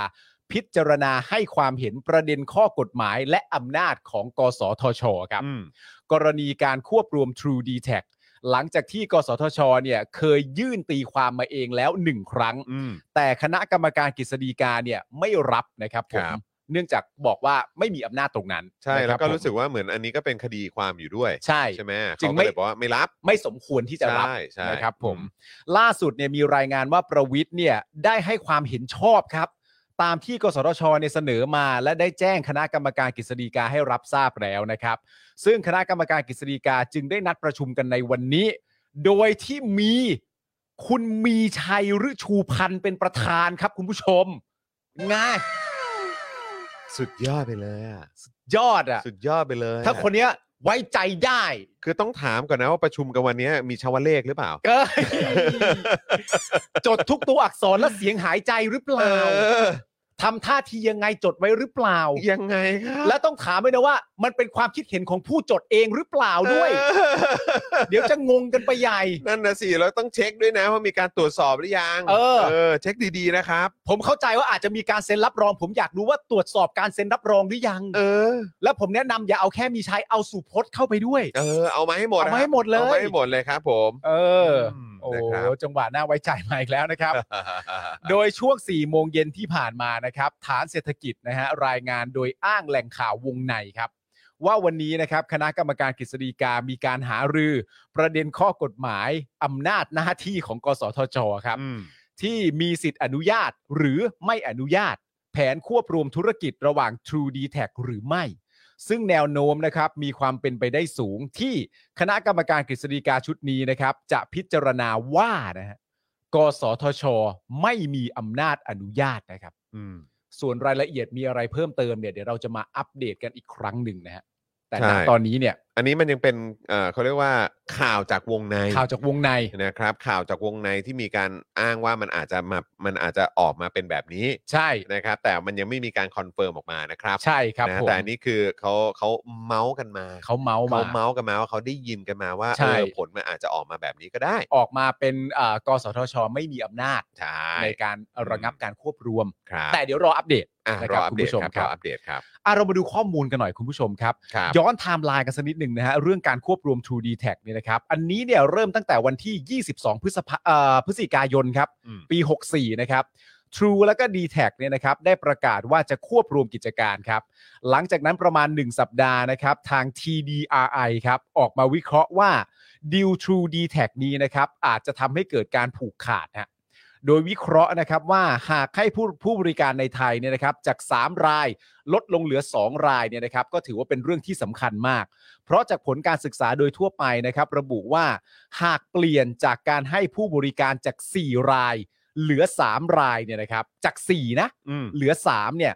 ค่าบริการจะปรับขึ้น 5-6% อืม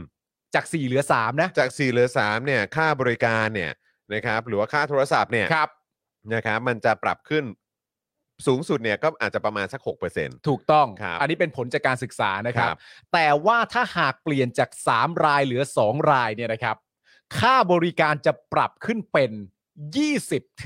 20-30%ครับ อืม 4 เหลือ 3 สูงสุดที่ 6 3 เหลือ 2 สูงสุดอาจจะถึง 30%คุณผู้ชมฮะ แล้วอันนี้ก็ในมุมผมอ่ะผมว่ามันแอบน่ากังวลเหมือนกันนะ เพราะว่าก็มีโอกาสได้ไปพูดคุยกับเอ่อกับทางผู้ให้บริการเอ่อเครือข่ายโทรศัพท์มือถือแหละ อ่า อ่าในในในเหล่าเนี้ย อ่า ก็คือมีโอกาสได้คุยกันเหมือนกัน อืม คืออัปเดตเรื่องของเทคโนโลยีอัปเดตเรื่องเรื่องเอ่อการให้บริการอะไรต่างๆด้วย แล้วก็คุยกันในแง่ของการการเหมือนแบบเอ่ออาจจะร่วมร่วมร่วมโปรเจกต์กันในในบางส่วนอะไรแบบ ค เนี้ย รับ แล้วก็คุยกันถึงประเด็นนี้ แล้วก็เขาก็บอกว่า ไอ้ที่มันน่าคิดเนี่ยก็คือว่าโดยส่วนใหญ่เนี่ยเอ่อผู้ที่ใช้บริการเอ่อพวกเครือข่ายโทรศัพท์มือถืออ ม เนี่ย จะใช้เป็นแบบเหมือนเขาเรียกว่าอะไรแบบเติมเงินน่ะ อืมอืม เติมเงิน ถ้าผมจำไม่ผิดนะ อาจจะประมาณแบบอารมณ์แบบ70%น่ะ เติมเงินก็คือว่าหมดแล้วก็เติม ใช่ อ่ะ คือแบบอาจจะอยู่ที่ประมาณสักแบบ 60-70%ถึง70%น่ะ อ่า ที่เป็นเติมเงินน่ะ อ่า แล้วอีกประมาณแบบ 30 หรือ 40%เนี่ย ก็ตัดรายเดือน จะเป็นแบบรายเดือน อืม ใช่ไหมครับ ซึ่งก็แบบว่าคือผมอะแอบคิดเหมือนกันว่าถ้ามันเป็นอย่างเงี้ยถ้าเกิดว่ามันปรับเหลือแค่ 2 เจ้าเนี่ย อืม แล้วถ้าเขาถ้าเป็นตามงานวิจัยบอกว่าจะขึ้นมา 20-30%เนี่ย อืม คนที่เขาใช้กันแบบเป็นเติ เติ ม มเงิ เงิน น น่ะผมว่าก็น่าจะได้รับผลกระทบค่อนค่อนข้างหนักเหมือน อื กัน ม นะ อืมม คือแบบรายเดือนมันก็ในมุมผมอะผมว่ามันก็สูงอยู่ประมาณหนึงอยู่แล้วอะ อ่า แล้วถ้ามันปรับขึ้นไปอีกเนี่ย ก็แอบน่ากังวลเหมือนกัน ใช่ แต่โดยส่วนใหญ่แล้วเขาใช้แบบเติมเงินกันไง อ่า แล้วถ้ามันเพิ่มขึ้นอีกเนี่ยโอ้โหยมัน ใช่ จะแล้วแล้วคือตอนนี้ก็เน้นใช้ในเรื่องของอีคอมเมิร์ซ อ่า ออนไลน์อะไรต่างๆ ด้วยเนี่ย อ่า อินเทอร์เน็ตอะไรแบบเนี้ยที่ผ่านแบบ 5G 4G อะไรก็ว่ากันไป อ่า โอ้โห มันจะไม่เพิ่มได้ไงวะ ใช่ หรือว่าต้องโดดไปใช้แบบเขาเรียกว่าอะไร Starlink เหรอพี่ใหญ่ เฮ้ยโอ้โหเราข้ามไปสตาร์ลิง เอ เลย อ เหรอ ไป Starlink เลยไหม อ่า อ๋อแพงไปเหรออ๋อโอเคโอเค ไม่แล้วประเด็นก็คือว่าคือณตอนเนี้ยผลการศึกษาบอกว่ามาลักษณะแบบนี้ ถ้า 30%โอ้โห ใช่ เหี้ยสมมุติว่าถ้าใช้ถ้าเติมเดือนหนึ่งใช้ร้อยหนึ่ง อ่า อันนี้คือตีแบบต่ำๆซึ่งมัน อ่า คงคงน่าจะยากมากนะร้อยหนึ่งเนี่ย แล้วหมายความว่ามันอาจจะเพิ่มขึ้นมากลายเป็นว่าจากที่คุณจ่ายเดือนละร้อยอาจจะต้องจ่ายเป็นเดือนละร้อยสามสิบ อืมใช่ อะไรแบบนี้ ใช่ นะครับ ซึ่งก็เยอะนะครับ ใช่ครับแล้ว เยอะนะฮะ แล้วก็คิดว่าโดยส่วนใหญ่เขาคงไม่ใช้กันเขาคงไม่เติมกันแค่ร้อยหนึ่งหรอก ใช่ มันก็คงต้องเยอะกว่านั้น เพราะมัน ใช่ ต้องใช้เน็ตด้วย โทรออกด้วย หรืออะไร อ่า ต่างๆด้วย อ่า ใช่ไหมล่ะ แต่ในขณะเดียวกันที่ผลการศึกษาแบบนี้เนี่ย ทางตัวกสทชเอง หรือแม้กระทั่งตัว True d t a c เองก็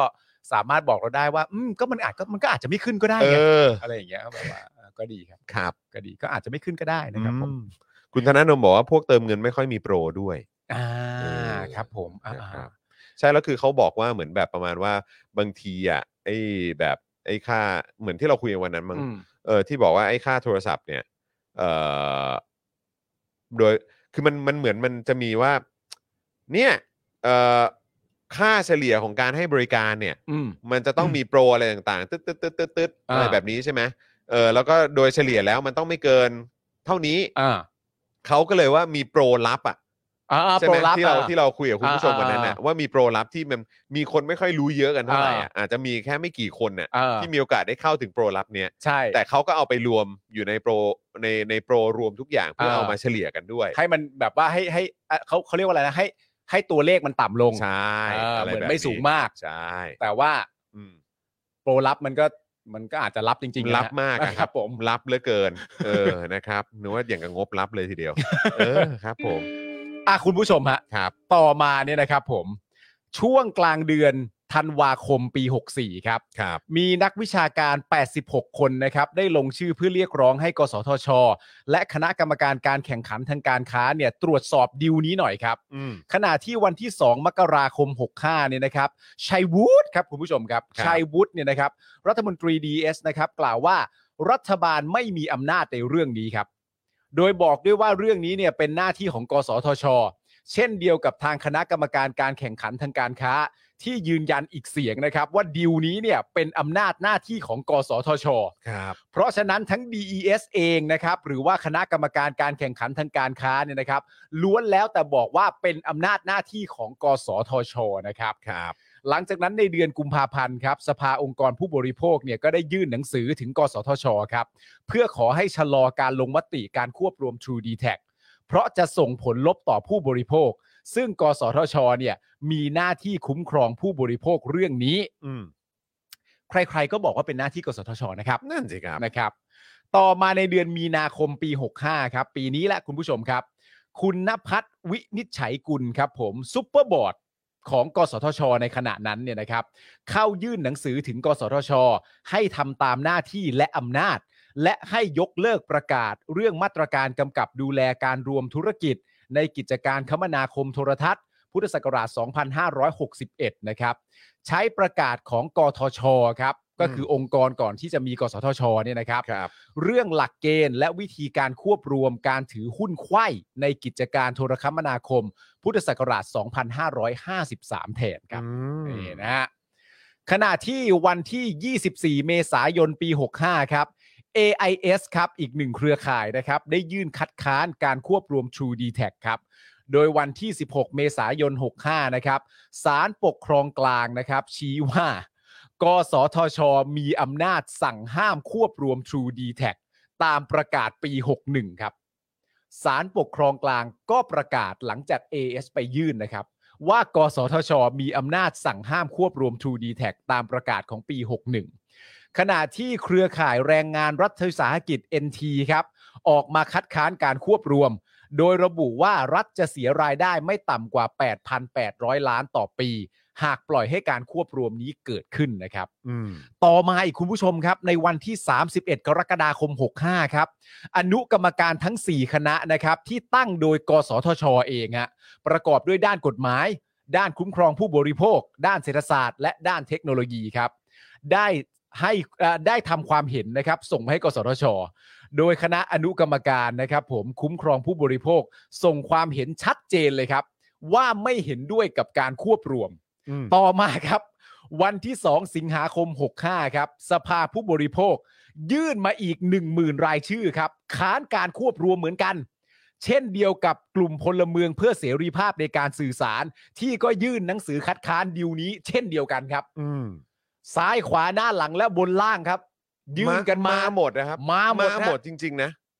มาหมดทั้งเรื่องการแนะนำให้คัดค้าน มาหมดทั้งเรื่องการแนะนำว่าผลเสียจะเกิดขึ้นอะไรบ้าง และหลาย ๆ ฝ่ายพูดเป็นเสียงเดียวกันว่าอยู่ในอำนาจที่จะตัดสินได้อยู่แล้วอ่ากสทชนี่คนไว้ใจมากเลยนะครับผม หลังจากนั้นอีกคุณผู้ชมครับ ในวันที่ 11 สิงหาคม 65 ครับ ประธานกมท พิจารณาศึกษาผลกระทบควบรวม True d t a c นะครับ ได้นำเสนอรายงานถึงนายกครับ ว่าหากมีการควบรวมประชาชนจะเสียผลประโยชน์หลายด้าน ซึ่งกสทชมีอำนาจ ไม่ควรปล่อยให้ประชาชนเป็นผู้เสียประโยชน์นะครับผม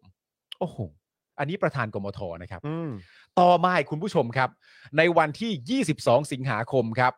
ผู้ถือหุ้นรายย่อยของ True เนี่ยนะครับ ก็ได้ยื่นคำร้องต่อศาลแพ่งครับ ขออนุญาตดำเนินคดีแบบกลุ่ม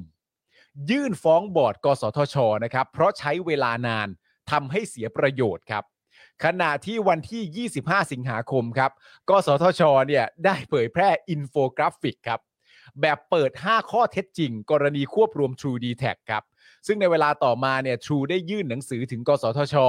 ขอให้ตรวจสอบอินโฟกราฟิกดังกล่าว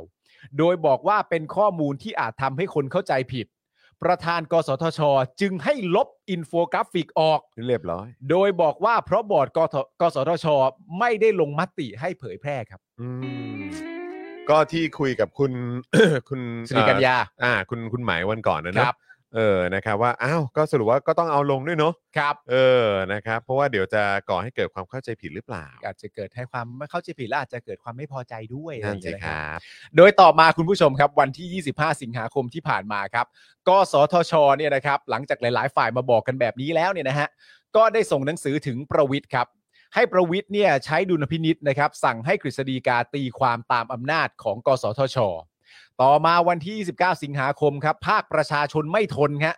ได้ยื่นหนังสือร้องเรียน กสทช กรณีที่ กสทชทำหนังสือถึงนายก เพื่อให้กฤษฎีกาเนี่ยนะครับ ตีความอำนาจ กสทช รอบสอง แสดงถึงเจตนาที่ไม่ยอมปฏิบัติหน้าที่ของตนในฐานะองค์กรอิสระตามรัฐธรรมนูญ และมีการยื่นยื่นหนังสือถึงผู้ตรวจการแผ่นดิน ให้ตรวจสอบการทำงานของ กสทช ไปอีกทบหนึ่งฮะ อืม โอ้โหเอาแล้วคุณผู้ชมฮะ ครับผม โดยในวันที่ 1 กันยายนที่ผ่านมานะครับ เครือข่ายแรงงานรัฐวิสาหกิจ NT ครับ ได้ยื่นหนังสือถึงอธิการบดีจุฬาครับ เพื่อให้ตรวจสอบผลการศึกษาวิจัยเรื่องการควบรวมที่จุฬาทำนะครับ ว่ามีความโปร่งใสหรือไม่ อืม ล่าสุดวันนี้นะครับ คณะกฤษฎีกาได้ประชุมเรื่องการตีความอำนาจ กสทช ตามที่ประวิทย์เนี่ยเห็นชอบนะครับ และพรุ่งนี้บอร์ด กสทช ก็จะมีการประชุมกันในเรื่องนี้ ซึ่งต้องจับตากันนะครับ ว่าจะมีมติอะไรออกมาหรือไม่ครับ อืม คือเรื่องราวคร่าวๆมันไล่มาอย่างนี้ครับ ครับ แต่ในความรู้สึกผมเนี่ยนะครับ การยื่นมติอะไรต่างๆ นานาไปให้ประวิทย์ประวิทย์เห็นชอบ แล้วก็มีคำสั่งให้กฤษฎีกาเอ่อตีความเนี่ยสำหรับผมเนี่ย มันเป็นเรื่องที่น่าตลกตรงที่ว่า เหมือนกสทช เนี่ย ยื่นไปให้กฤษฎีกาตีความ อืม ว่าสิ่งที่กสทช เป็นกฎของกสทช เองเนี่ย อืม ที่เขียนไว้ด้วยตัวเองเนี่ย อืม มันถูกปะวะ อืม ซึ่ง มัน หรือว่าเขาจะบอกว่าก็เขาเป็นเซตใหม่อะไรอย่างเงี้ยด้วยหรือเปล่า เขาก็เลยแบบยังยังไม่ค่อยโปร ไม่ ยังไม่ค่อยโปร เออ ในในฐานะรู้ขึ้นมาเลยเนี่ย อืม ประมาณนี้ก็ก็ว่าแปลกๆแล้วนะ ค ฮะ รับผม แต่ต่อให้โปรไม่โปรยังไงเนี่ย มันอ่านกฎกติกาตัวเองได้เนี่ย อืม แล้วพออ่านกฎกติกาตัวเองเสร็จเรียบร้อยเนี่ยก็ ก็ยังจะสงสัยอีกเลยฮะ อืม ยังจะสงสัยอีกแล้วครับว่า เอ๊ะให้กฤษฎีกาตีความหน่อยได้ไหมนะว่าสิ่งที่ฉันมีไว้เป็นกฎกติกาของตัวเอง และอำนาจของตัวเอง ใช่ไหมเนาะ อืม มันแปลกนะครับครับ มัน มันทำไมอะครับ อ่ะไอความงงนี้แล้วก็ความแบบว่า เฮ้ออะไรเนี่ย มันเป็นอย่างนี้เหรอเอออะไรแบบนี้นะครับ เดี๋ยวเราเนี่ยมาพูดคุยนะครับกับแขกของเราในวันนี้กันดีกว่านะครับ ครับ เดี๋ยวผมขอต่อต่ออันนี้แป๊บหนึ่งนะ ต่อเรื่องของซาวด์เรื่องของอะไรก่อนนิดนึงนะครับ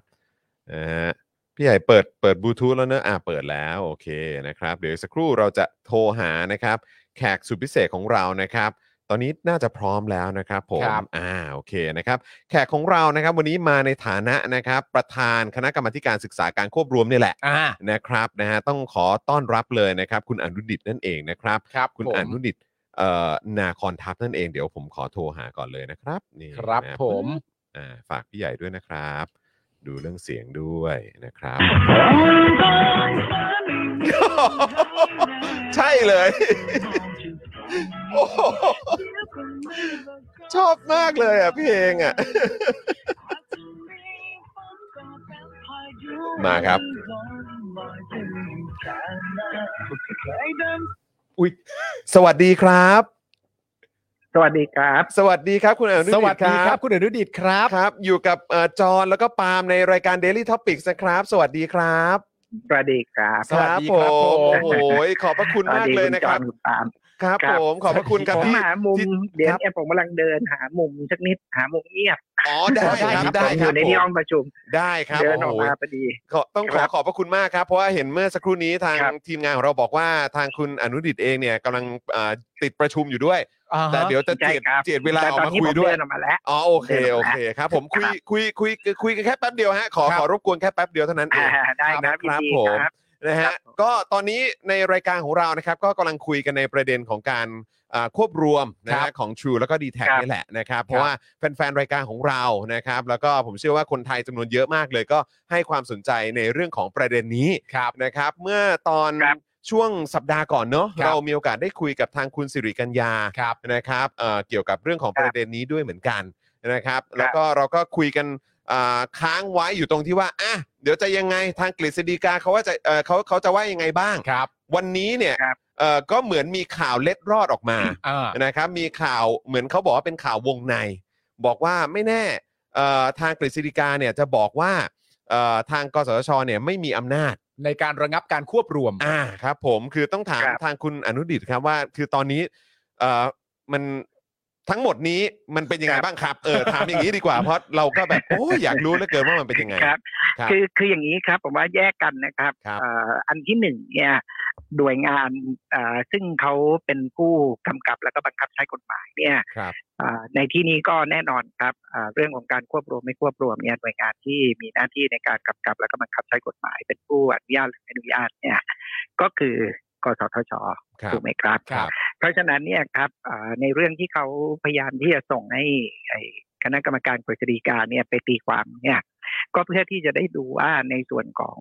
อาตัวของกฎหมายนะครับรายลักษณ์อักษรที่มันปรากฏอยู่เนี่ยเอ่อตัวอ่าได้มอบอำนาจหน้าที่ดังกล่าวเนี่ย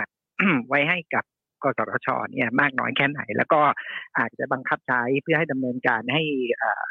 อ่าเป็นประโยชน์กับพี่น้องประชาชนเป็นเป็นประโยชน์กับพี่น้องประเทศชาตินี่จะต้องดำเนินการแบบไหนอย่างไร ครับ ซึ่งอ่าตัวของคณะกรรมาธิการนะครับ วิสามันที่ทางสภาตั้งนะครับ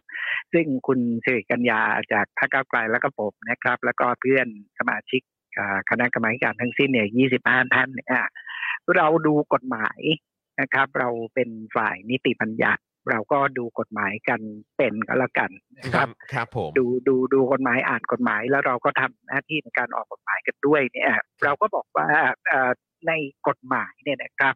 ที่เอ่อถูกบังคับใช้นะครับ ที่ออกมาจากเอ่อฝ่ายนิติบัญญัติเนี่ยเอ่อมันมีการให้อำนาจ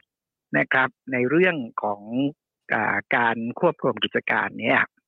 เอ่อไม่ใช่เฉพาะ อ่าในส่วนของอุตสาหกรรมโทรคมนาคม ในกิจการโทรคมนาคม ซึ่งทางกสทชดูเนี่ยนะครับ ครับ เอ่อมันยังมีคณะกรรมการ แข่งขันทางการค้า อืม นะครับ ที่ที่ดูพรบแข่งขันทางการค้าด้วย ครับ นะครับเพราะฉะนั้นเนี่ยผมอ่าอ่าคณะอ่ากรรมาธิการเนี่ยนะครับอ่าเนื่องจากมาจากทุกทุกพักนะครับ แล้วก็มาจากทางสายวิชาการก็มีอะไรก็มีเนี่ย ครับ อ่าโดยส่วนใหญ่ละกัน เราก็มองเห็นว่าอ่าตัวของอ่าบทบัญญัติทางกฎหมายเนี่ยตามพรบต่าง ๆ เนี่ยเพียงพอครับ ครับ เพียงพอในการที่จะนำมาบังคับใช้เพื่อให้ไอการควบรวมที่มันจะเกิดขึ้นจะเกิดหรือไม่เกิดเนี่ยอ่าน่าจะต้องอาตัวตัวของกฎหมายเนี่ยมันเพียงพอในการที่จะอ่าใช้บังคับ เพื่อให้สิ่งที่จะถูกตัดสินใจโดยหน่วยงานที่มีอำนาจเนี่ยมันมันยึดโยงกับผลประโยชน์ของประชาชนประเทศชาตินะครับ ยกเว้นอ่ามันจะมีการบังคับจะบังคับใช้กฎหมายที่ไม่ตรงไปตรงมาใช่หรือเปล่า อันนี้ผมตั้งเป็นคำถามลอยๆ ครับ ไป ผม นะฮะเพราะฉะนั้นแปลสั้นๆก่อนอากฎหมายในประเทศเนี้ยที่มันถูกออกมา แล้วก็บังคับใช้อยู่ในปัจจุบันเนี่ยมันเพียงพอกับเรื่องนี้ครับ อืม แต่ส่วนมันจะถูกบังคับใช้เนี่ยอ่าโดยยึดถือประโยชน์ของประชาชนและประเทศชาติ หรือประโยชน์ของใครอันนี้อีกเรื่องหนึ่ง ครับ ซึ่งซึ่งอ่าอ่าการดำเนินการที่มันจะเกิดขึ้นในอนาคตเนี่ยมันก็คงจะเป็นตัวชี้เจตนาของของผู้มีอำนาจก็แล้ว ครับ กัน ครับผม ครับ อันนี้ถามเอ่ อ คือในในขั้นคือเขาเรียกว่าอะไรสเอ่อเป็นเป็นสมมุติฐานก่อนละกัน ครับ นะครับ ถ้าเอ่อเพราะว่าตอนนี้คือเราก็ยังไม่ทราบผลเนี่ยนะครับ แต่ว่าคือถ้า ครัสบมมุติว่าเป็นอย่างที่มีข่าววงในออกมาจริงๆนะคือทาง ครับ อ่ากฤษฎิกาเนี่ยบอกว่า กสชเนี่ยไม่ได้มีอำนาจตรงส่วนนี้ ครับ เนี่ยมันมัน ครับต มั ร น ง จะ นี้ เกิดผม อะไร จะแย ขึ้ ก นต่อ สอง ฮะ ส่วน เออ ผมแยกสองส่วน ครับ ผมแยกสองส่วนนะครับ ผมคิดว่าในกระบวนการของการควบรวมนะครับ อาจจะมองว่าตัวของกสทชเนี่ยไม่มีอำนาจในการที่จะไปบังคับว่าจะให้เขาควบรวมหรือไม่ควบรวม ครับ ฟังฟังดีๆนะครับ ครับ แต่ว่าในส่วนของกฎหมายที่ผมยืนยันเลยว่ามีแน่นอนกสทชมีแน่นอน ก็คือในเรื่องของการออกมาตรการเฉพาะนะครับ ที่จะเป็นตัวบังคับไม่ให้มันเกิดการขึ้นราคา อืม ที่จะไปส่งผลกระทบต่อผู้บริโภคพูดง่าย ครับ ๆอ่าเคยเคยจ่ายอยู่สิบบาท ครับ นะครับ ถ้าถ้าถ้าถ้าการการบริการมันดีขึ้น อือฮึ นะครับเน็ตเวิร์กมันดีขึ้นทุกอย่างมันดีขึ้น Data มันเพิ่มมากขึ้นเนี่ยอ่าคุณจะไปเก็บเขาตามอำเภอใจหมายถึงว่าเอ้ยฉันขายของดีฉันขายเธอห้าสิบาทไม่ใช่ ครับผม นะครับมันจะต้องมันจะต้องอาเกี่ยวข้องกับเรื่องของต้นทุนเกี่ยวข้องกับประสิทธิภาพอ่าสมมุติว่ามันดีขึ้น อือฮึ นะครับ จาก 4G เป็น 5G มันเร็วขึ้นปื๊ดๆเนี่ยอ่ะ ครับ ทั้งหมดถ้าจะบอกว่า เดิมคุณเคยเสียอยู่ 10 บาท อือฮึ แล้วอ่าในอ่าราคาของไอ้ค่าบริการ ถ้าถ้าคุณจะขึ้นอัปเกรดขึ้นมาใช้ไอ้ระบบที่มันดีขึ้นอาจจะ 11 บาท สมมุติ ผมผมสมมุติแบบเนี้ยแหละ ครับผม นะครับนั่นก็หมายความว่าไอ้ตัวของราคาครับ ที่มันจะต้องเป็นอ่ามาตรฐานให้กับผู้บริการเขาไปเก็บผู้ใช้บริการเนี่ย ตัวกสทชเนี่ย บอกได้เลยว่าจะให้กี่บาท อืม สามบาทห้าบาทสิบบาท อือฮึ ทั้งหมดเขาก็ไม่ได้คำนวณมั่ว อืม ๆนะครับ ก็ต้องยึดโยงกับต้นทุน ยึดโยงกับอ่าความสามารถในการให้บริการ ยึดโยงกับมาตรฐานสากล อืม ครับ ครับ ครับเพราะฉะนั้นผมผมก็เลยต้องแยกกันว่าเอ่อถึงสมมุตินะครับอ่ากฤษฎีกาเนี่ยเขาเขาบอกว่าคุณไม่ได้มีอำนาจ ครับ อ่าแล้วเขาจะมีการควบรวมกันขึ้นครับ ซึ่งแน่นอนว่าถ้าเขาจะไปควบรวมกันเนี่ยมันเป็นมันจะไปควบรวมกันโดยอ่าไม่ไม่ปฏิบัติให้เป็นไปตามกฎหมายเนี่ยคงไม่ได้ นะครับแต่ผมเชื่อว่าในในส่วนของผู้บริโภคอ่าเหมือนพิธีกรทั้งสองท่านเนี่ย ครับ ครับ ถ้าถ้าถ้าเราคิดว่า ถ้าเราจะคิดว่าเออถ้าเกิดเราจะมีโทรศัพท์ที่มันมีคุณภาพสูงขึ้นดีขึ้นเร็วขึ้นทุกอย่างมากขึ้นเนี่ย ครับ สิ่งที่ที่ที่เราจะต้องกังวลมากที่สุดก็คือราคาค่าบริการ อืม ครับ อืมอืม ถูกไหมครับ ใช่ ถ้าเกิด ครับ ราคาค่าบริการเนี่ยมันมันเหมาะสมอ่ามันขึ้นมาสองเปอร์เซ็นห้าเปอร์เซ็นสมมตินะครับ อือฮึ แต่ว่าคุณภาพมันดีขึ้นอย่างเห็นได้ชัดเนี่ย บางทีเราเป็นผู้บริโภคเราก็อาจจะฉันอยากได้ของดีอ่ะ อืม จ่ายแพงนิดก็ก็ก็สักนิดหน่อยให้มัน อืม สมเหตุสมผล ก็ตรงนี้แหละครับ ที่ผมคิดว่ามันเป็นหน้าที่สำคัญ อืม ที่กสทชเนี่ยจะเอ่อดำเนินการให้เอ่อค่าบริการในเอ่อในในในอุตสาหกรรมโทรคมนาโทรคมนาคมเนี่ยมัน อ่าสมเหตุสมผลแล้วก็เป็นไปตามคุณภาพแล้วก็การให้บริการ อืมเพราะฉะนั้นก็คือหมายความว่าคือ ครับ ถ้าถ้ามองข้ามช็อตไปก็คือว่าถ้ากฤษฎีกาบอกว่าอ่ะคุณไม่มีอำนาจ เพราะฉะนั้นเนี่ยแต่ ครับ สิ่งที่กสชมีเนี่ยก็คือเป็นกฎระเบียบที่สามารถออกออกตามมาได้ ในการค ใช่ วบ ครับ คุมให้มัน ครับ มีเอ่อราคาที่เป็นธรรม ให้ราคามันไม่ ถูกต้อง มันไม่มันไม่ ถูกต้อง ขึ้นสูงมากจนไปกระทบกับผู้ ครับ บริโภคอย่างนี้ใช่ไหมฮะ อันนั้นก็คือสเต็ปต่อ ใช่ ไป ครับ ในในกรณีที่ก ครั ฤ บ ษฎีกาออกมาอย่าง ทำไม นั้น ทำไมทำไมต้องพูดอย่างนี้ อืม นะครับ ผมผมอยากให้เห็นภาพอย่างนี้ครับ คือในธุรกิจโทรคมนาคมในยอุตสาหกรรมของคมนาคมมีสามส่วนถูกไหมครับ ครับ ส่วนที่หนึ่งก็คือตัวของรัฐ ส่วนที่สองก็คือตัวผู้บริการ ผู้ให้บริการแล้วก็อ่าส่วนที่สามก็คือพี่น้องประชาชนผู้ใช้บริการ อือฮึ นะครับทั้งสามส่วนเนี่ยอ่ามันเหมือนระบบนิเวศนะครับ ครับ มันควรจะต้องอามีอ่ามาตรการมีมาตรฐานมีกฎระเบียบที่ทำให้ทั้งสามส่วนเนี้ยมันไปด้วยกันได้ อืม นะครับ ตัวของผู้ใช้บริการเองเนี่ยก็ต้องได้รับการให้บริการเน็ตเวิร์กมันต้องอามีเสถียรภาพมีคุณภาพดีอ่ามีอ่าความครอบคลุมในขณะเดียวกันกับที่ ตัวของผู้อ่าให้บริการเนี่ยก็แน่นอนนะเขาเป็นเอกชนมีการลงทุนเนี่ยมันก็ควรจะต้องอามีกำไรกำไร อืม อ่าแต่แต่พอเหมาะพอควรกระดาษเดียวกันกับรัฐนะครับ ที่ทำหน้าที่เป็น regulator เนี่ยก็ให้ทำหน้าที่ที่จะทำให้มันเกิดความสมดุล อืม นะครับ เพื่อให้อุตสาหกรรมโทรคมนาคมเนี่ยมันมันมันมันอยู่ได้ อืม มันอยู่ต่อไปได้ แล้วก็อยู่กันแบบอ่าพอที่จะมีการแข่งขัน อืม นะครับไม่ใช่แบบมีเหลืออยู่เจ้าเดียวผูกขาดพอคันนี้ถ้าเกิดเหลือเจ้าเดียวผูกขาดจบเลย อืม เพราะไอ้เรื่องความคาดหวังว่าเขาจะไปพัฒนาให้เน็ตเวิร์กมันดีขึ้นเร็วขึ้น มันมันก็คงจะไม่ค่อยเป็นแบบนั้น อืม นะครับ แต่ว่าถ้ามันยังมีสองเจ้าสามเจ้าเนี่ย มันมันก็ยังมีการแข่งขัน อืม นะครับแล้ว ตัวที่สำคัญไปกว่านั้นเนี่ยผมว่าเอ่อในเน็ตเวิร์กจะสองเจ้าสามเจ้าสี่เจ้าก็ดีเนี่ยมันควรจะเอ่อเอ่อบริษัทแต่ละบริษัทเนี่ยมันควรจะมีศักยภาพ อืม นะครับ ในการที่จะทำให้เน็ตเวิร์กเนี่ย มันมีความทันสมัย แล้วก็สอดคล้องกับเทคโนโลยีที่มันเปลี่ยนไปอย่างรวดเร็ว อืม เพราะเพราะสุดท้ายปลายทางเนี่ยถ้าเกิดเราเป็นผู้บริโภคอะครับ ถ้าเกิดเรา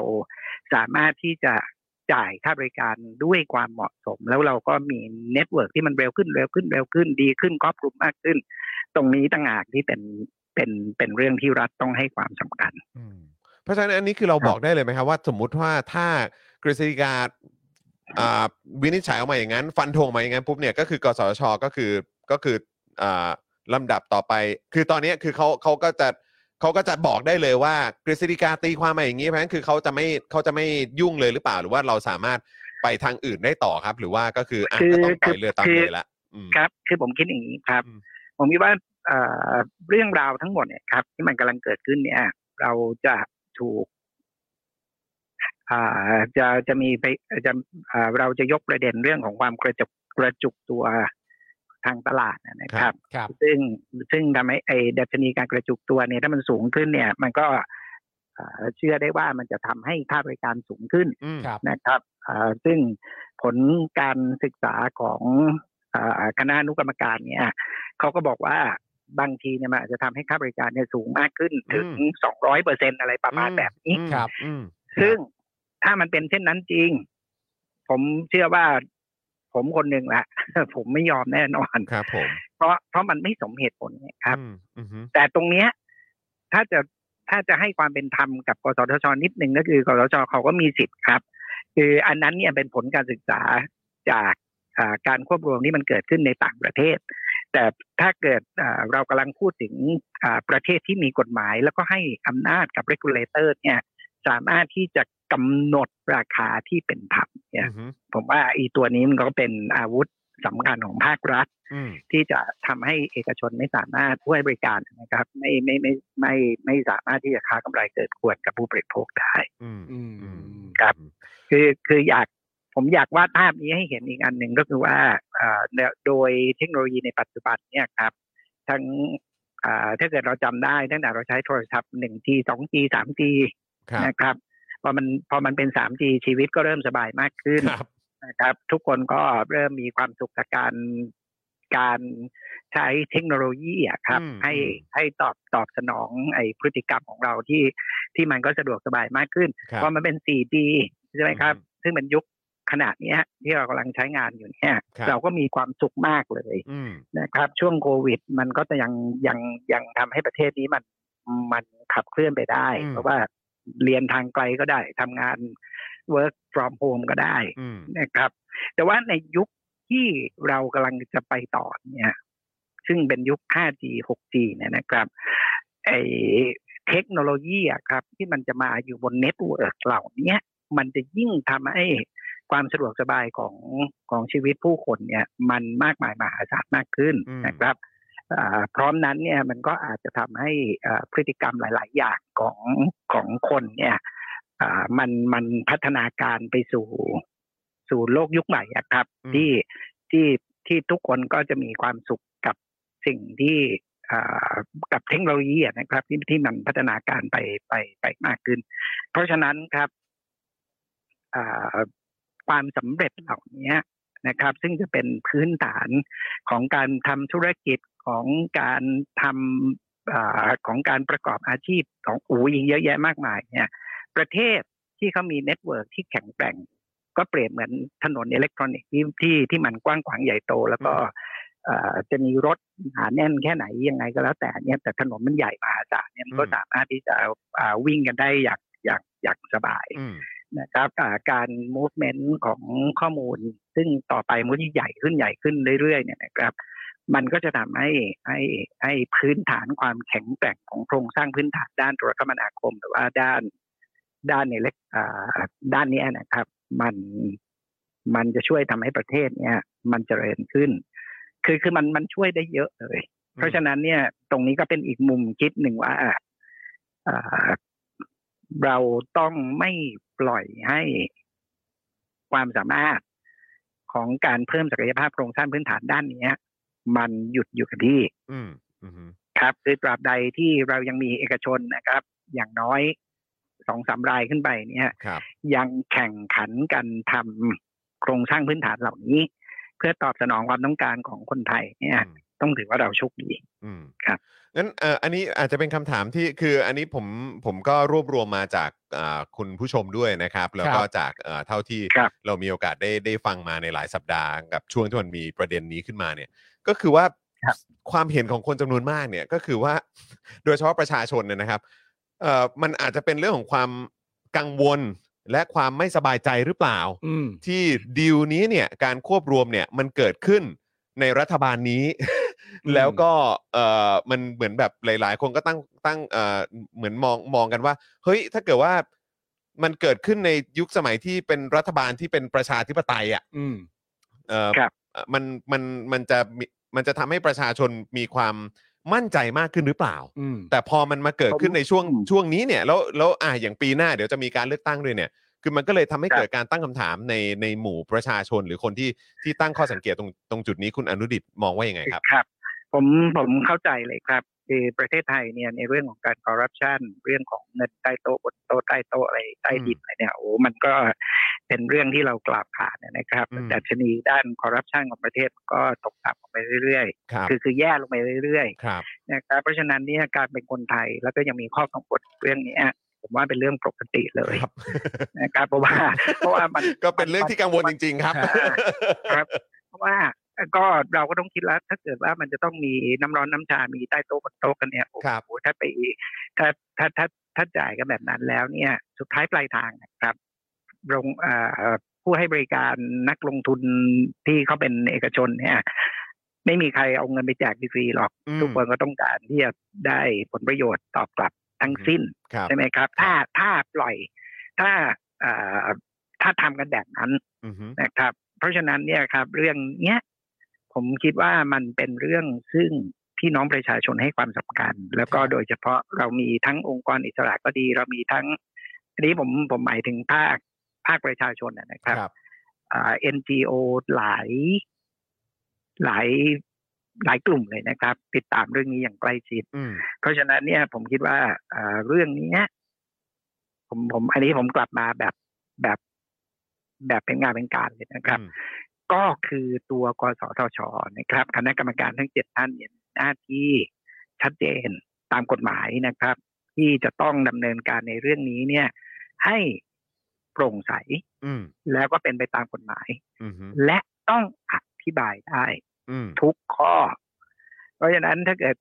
อ่าการดำเนินการใด ๆ ก็แล้วแต่ของเรื่องดังกล่าวเนี่ย ถ้ามันไม่เป็นไปตามกฎหมายนะครับ หรือว่ามันมีการช่อฉน มันมีการดำเนินการที่ไม่ตรงไปตรงมา ผมเชื่อว่าไม่พ้นตาสับปะรด อืมอืมฮึ ครับ เพราะมันมันมันเป็นแฟกต์นะครับ อืม จะจะดิ้นกันยังไงล่ะ ครับผม นะครับเพราะฉะนั้นเอ่อจะดำเนินการแบบไหนอย่างไรก็แล้วแต่เนี่ยเอ่อถ้าท่านยึดโยงนะครับ เอาผลประโยชน์ของพี่น้องประชาชนเป็นผลประโยชน์ประเทศชาติเป็นตัวตั้งเนี่ย ผมเชื่อว่ามันแหมท่านเป็นรัฐเนี่ยใหญ่โตจะตาย อืม นะครับอำนาจล้นฟ้า อืมทำทำไม่ถูกมันมันทำถูกมันง่ายกว่าทำไม่ถูกนะครับ อืม ทำถูก มันง่ายมันง่ายกว่าทำไม่ถูก โอ้ยนะครับแหม่มัน ครับ มันดูดูเป็นประเด็นที่ลากยาวกันมาก ๆ ใช่ เลยนะครับ ประเด็นนี้เนี่ยคือหลายคนก็ตั้ง ครับ คำถามว่า อ่าประเด็นเนี้ย แปลกจังว่า ก็ ว่ากสทช ใช่ เขาก็เขาก็ดูเหมือนว่าเฮ้ยจริง ๆเขาก็มีอำนาจอะ ดู แล้ว เหมื ก็ อน แล้วก็ ดูเหมือนเขาหนีอำนาจตัวเองนะที่ประชาชนเขาตั้งคำถามกันนะ ก็เลยงง อันนี้เป็นคำถามท็อปท็อปฮิตติด ชอบ ชาร์ต ฮิตใช่ไหมฮะ ครับ เออ ท็อปฮิตติดชาร์ต ครับ คือคือมันจะมีฮันนีมูนพีเรียด ครับ นะครับคือคือคืออันนี้ถ้าเราจะมองอีกมุมเห็นใจเขาเนี่ย อืม ก็จะเป็นช่วงเปลี่ยนผ่าน อืม ตอนที่เขาเปลี่ยนจากอ่าชุดรักษาการมาเป็น อ่า ชุดตัวจริง ครับผม นะครับ ซึ่งซึ่งในช่วงนั้นนะอ่ะก็ก็หยวนหยวนๆน่ะ ครับ อ้าวได้นิดนึงได้สักนิดนึงแต่ว่า พอมาถึงวันเนี้ย มันเริ่มหยวนไม่ไหวอ่ะ ใช่แล้วอีกอย่างคือคือเขาคือ มั เขา นนานแล้ คื ว อคือตำแหน่งที่ได้มานี้เนี่ย อันนี้คือต้องสมัครเข้ามาใช่ไหมครับ ใช่ครับ นั่นน่ะสิครับก็เลย ครับ แค่มีความรู้สึกว่า ถ้าเกิดสมัครเข้ามาแล้วนี่ก็แปลว่าโอ้ยมุ่งมั่นเข้ามาทำงานเต็มที่ ครับ แต่พอถึงเวลาปุ๊บฮันนีมูนพิเรียดนี่นานเหลือเกินนะฮะ ๆ คือน่าจะกลับจากต่างประเทศได้แล้วอะฮะ ครับ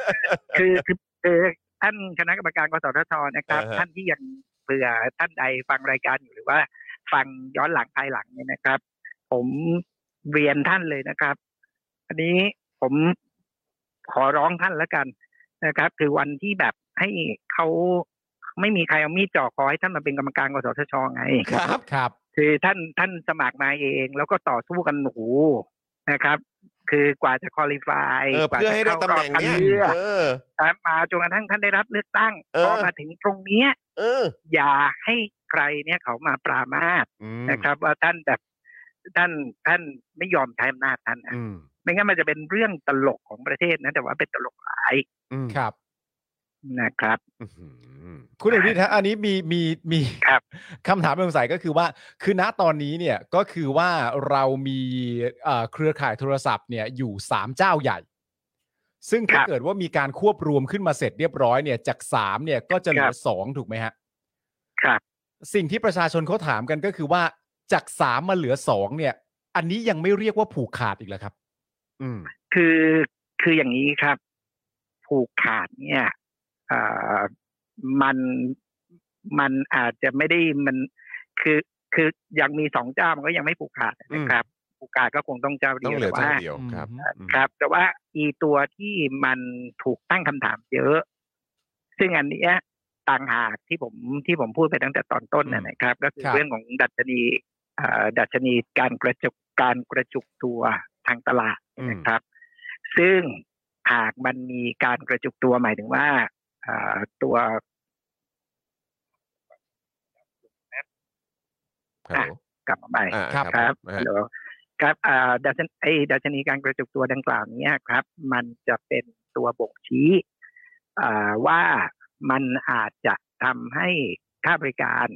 นะครับ ภายหลังจากการควบรวมจากสามเหลือสองเนี่ย มันทำให้เอ่อค่าบริการที่ไปเก็บกับกับผู้บริโภคเนี่ยมันสูงขึ้น ครับ อืม นะครับซึ่งตัวเนี้ยเป็นตัวที่ผมเชื่อว่า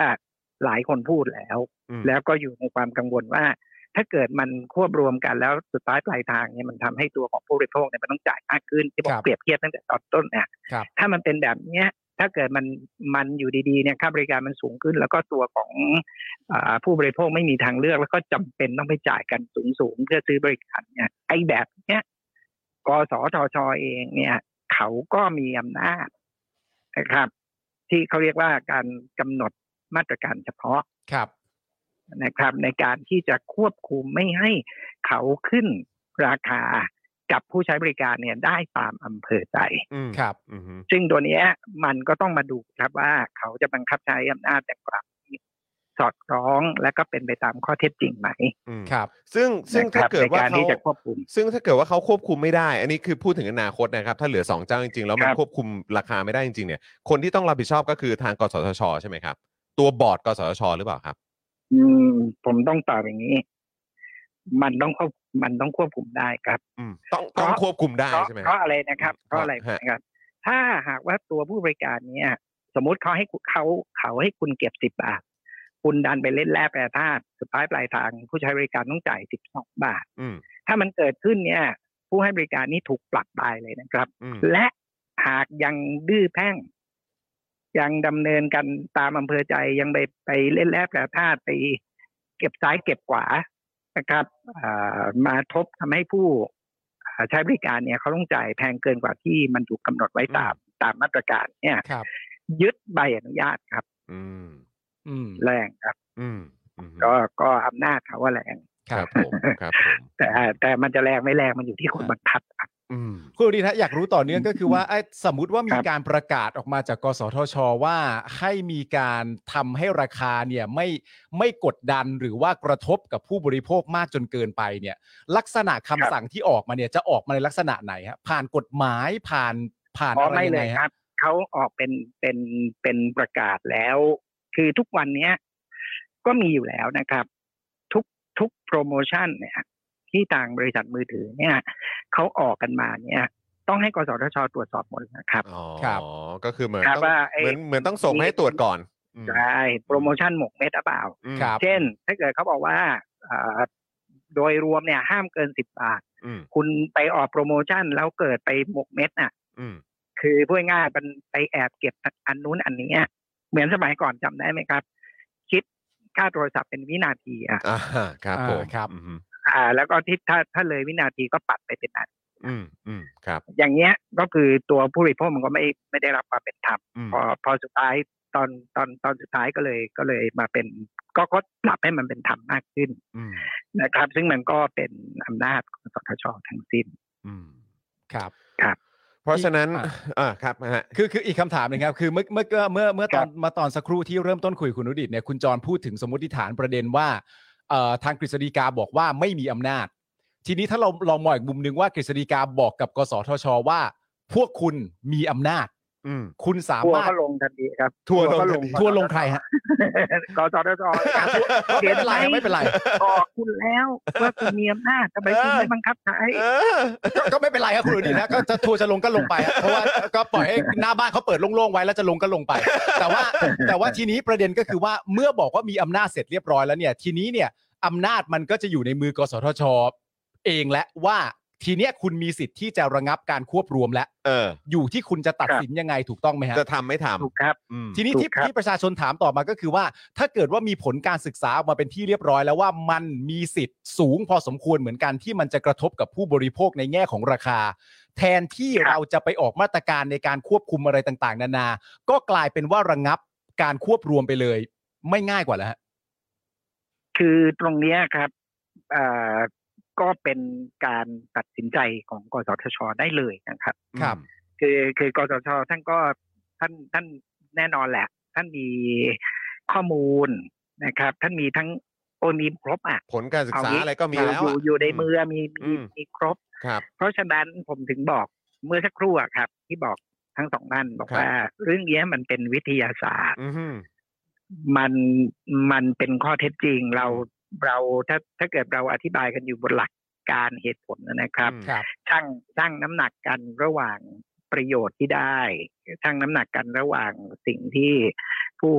ให้บริการได้ ผู้ใช้บริการได้ แล้วใครจะเสียอะไรบ้างเนี่ย ผมว่ามันเห็นภาพชัดนะครับ อืม เพราะฉะนั้นเนี่ยการตัดสินใจในเรื่องดังกล่าวเนี่ยอ่าก็ก็ก็อยู่ที่ที่ทางท่านคณะกรรมการกสทชนั่นแหละครับว่า ท่านท่านเมื่อท่านตัดสินใจนะครับ จะดำเนินการในเรื่องดังกล่าวเนี่ย อย่างไรก็แล้วแต่เนี่ย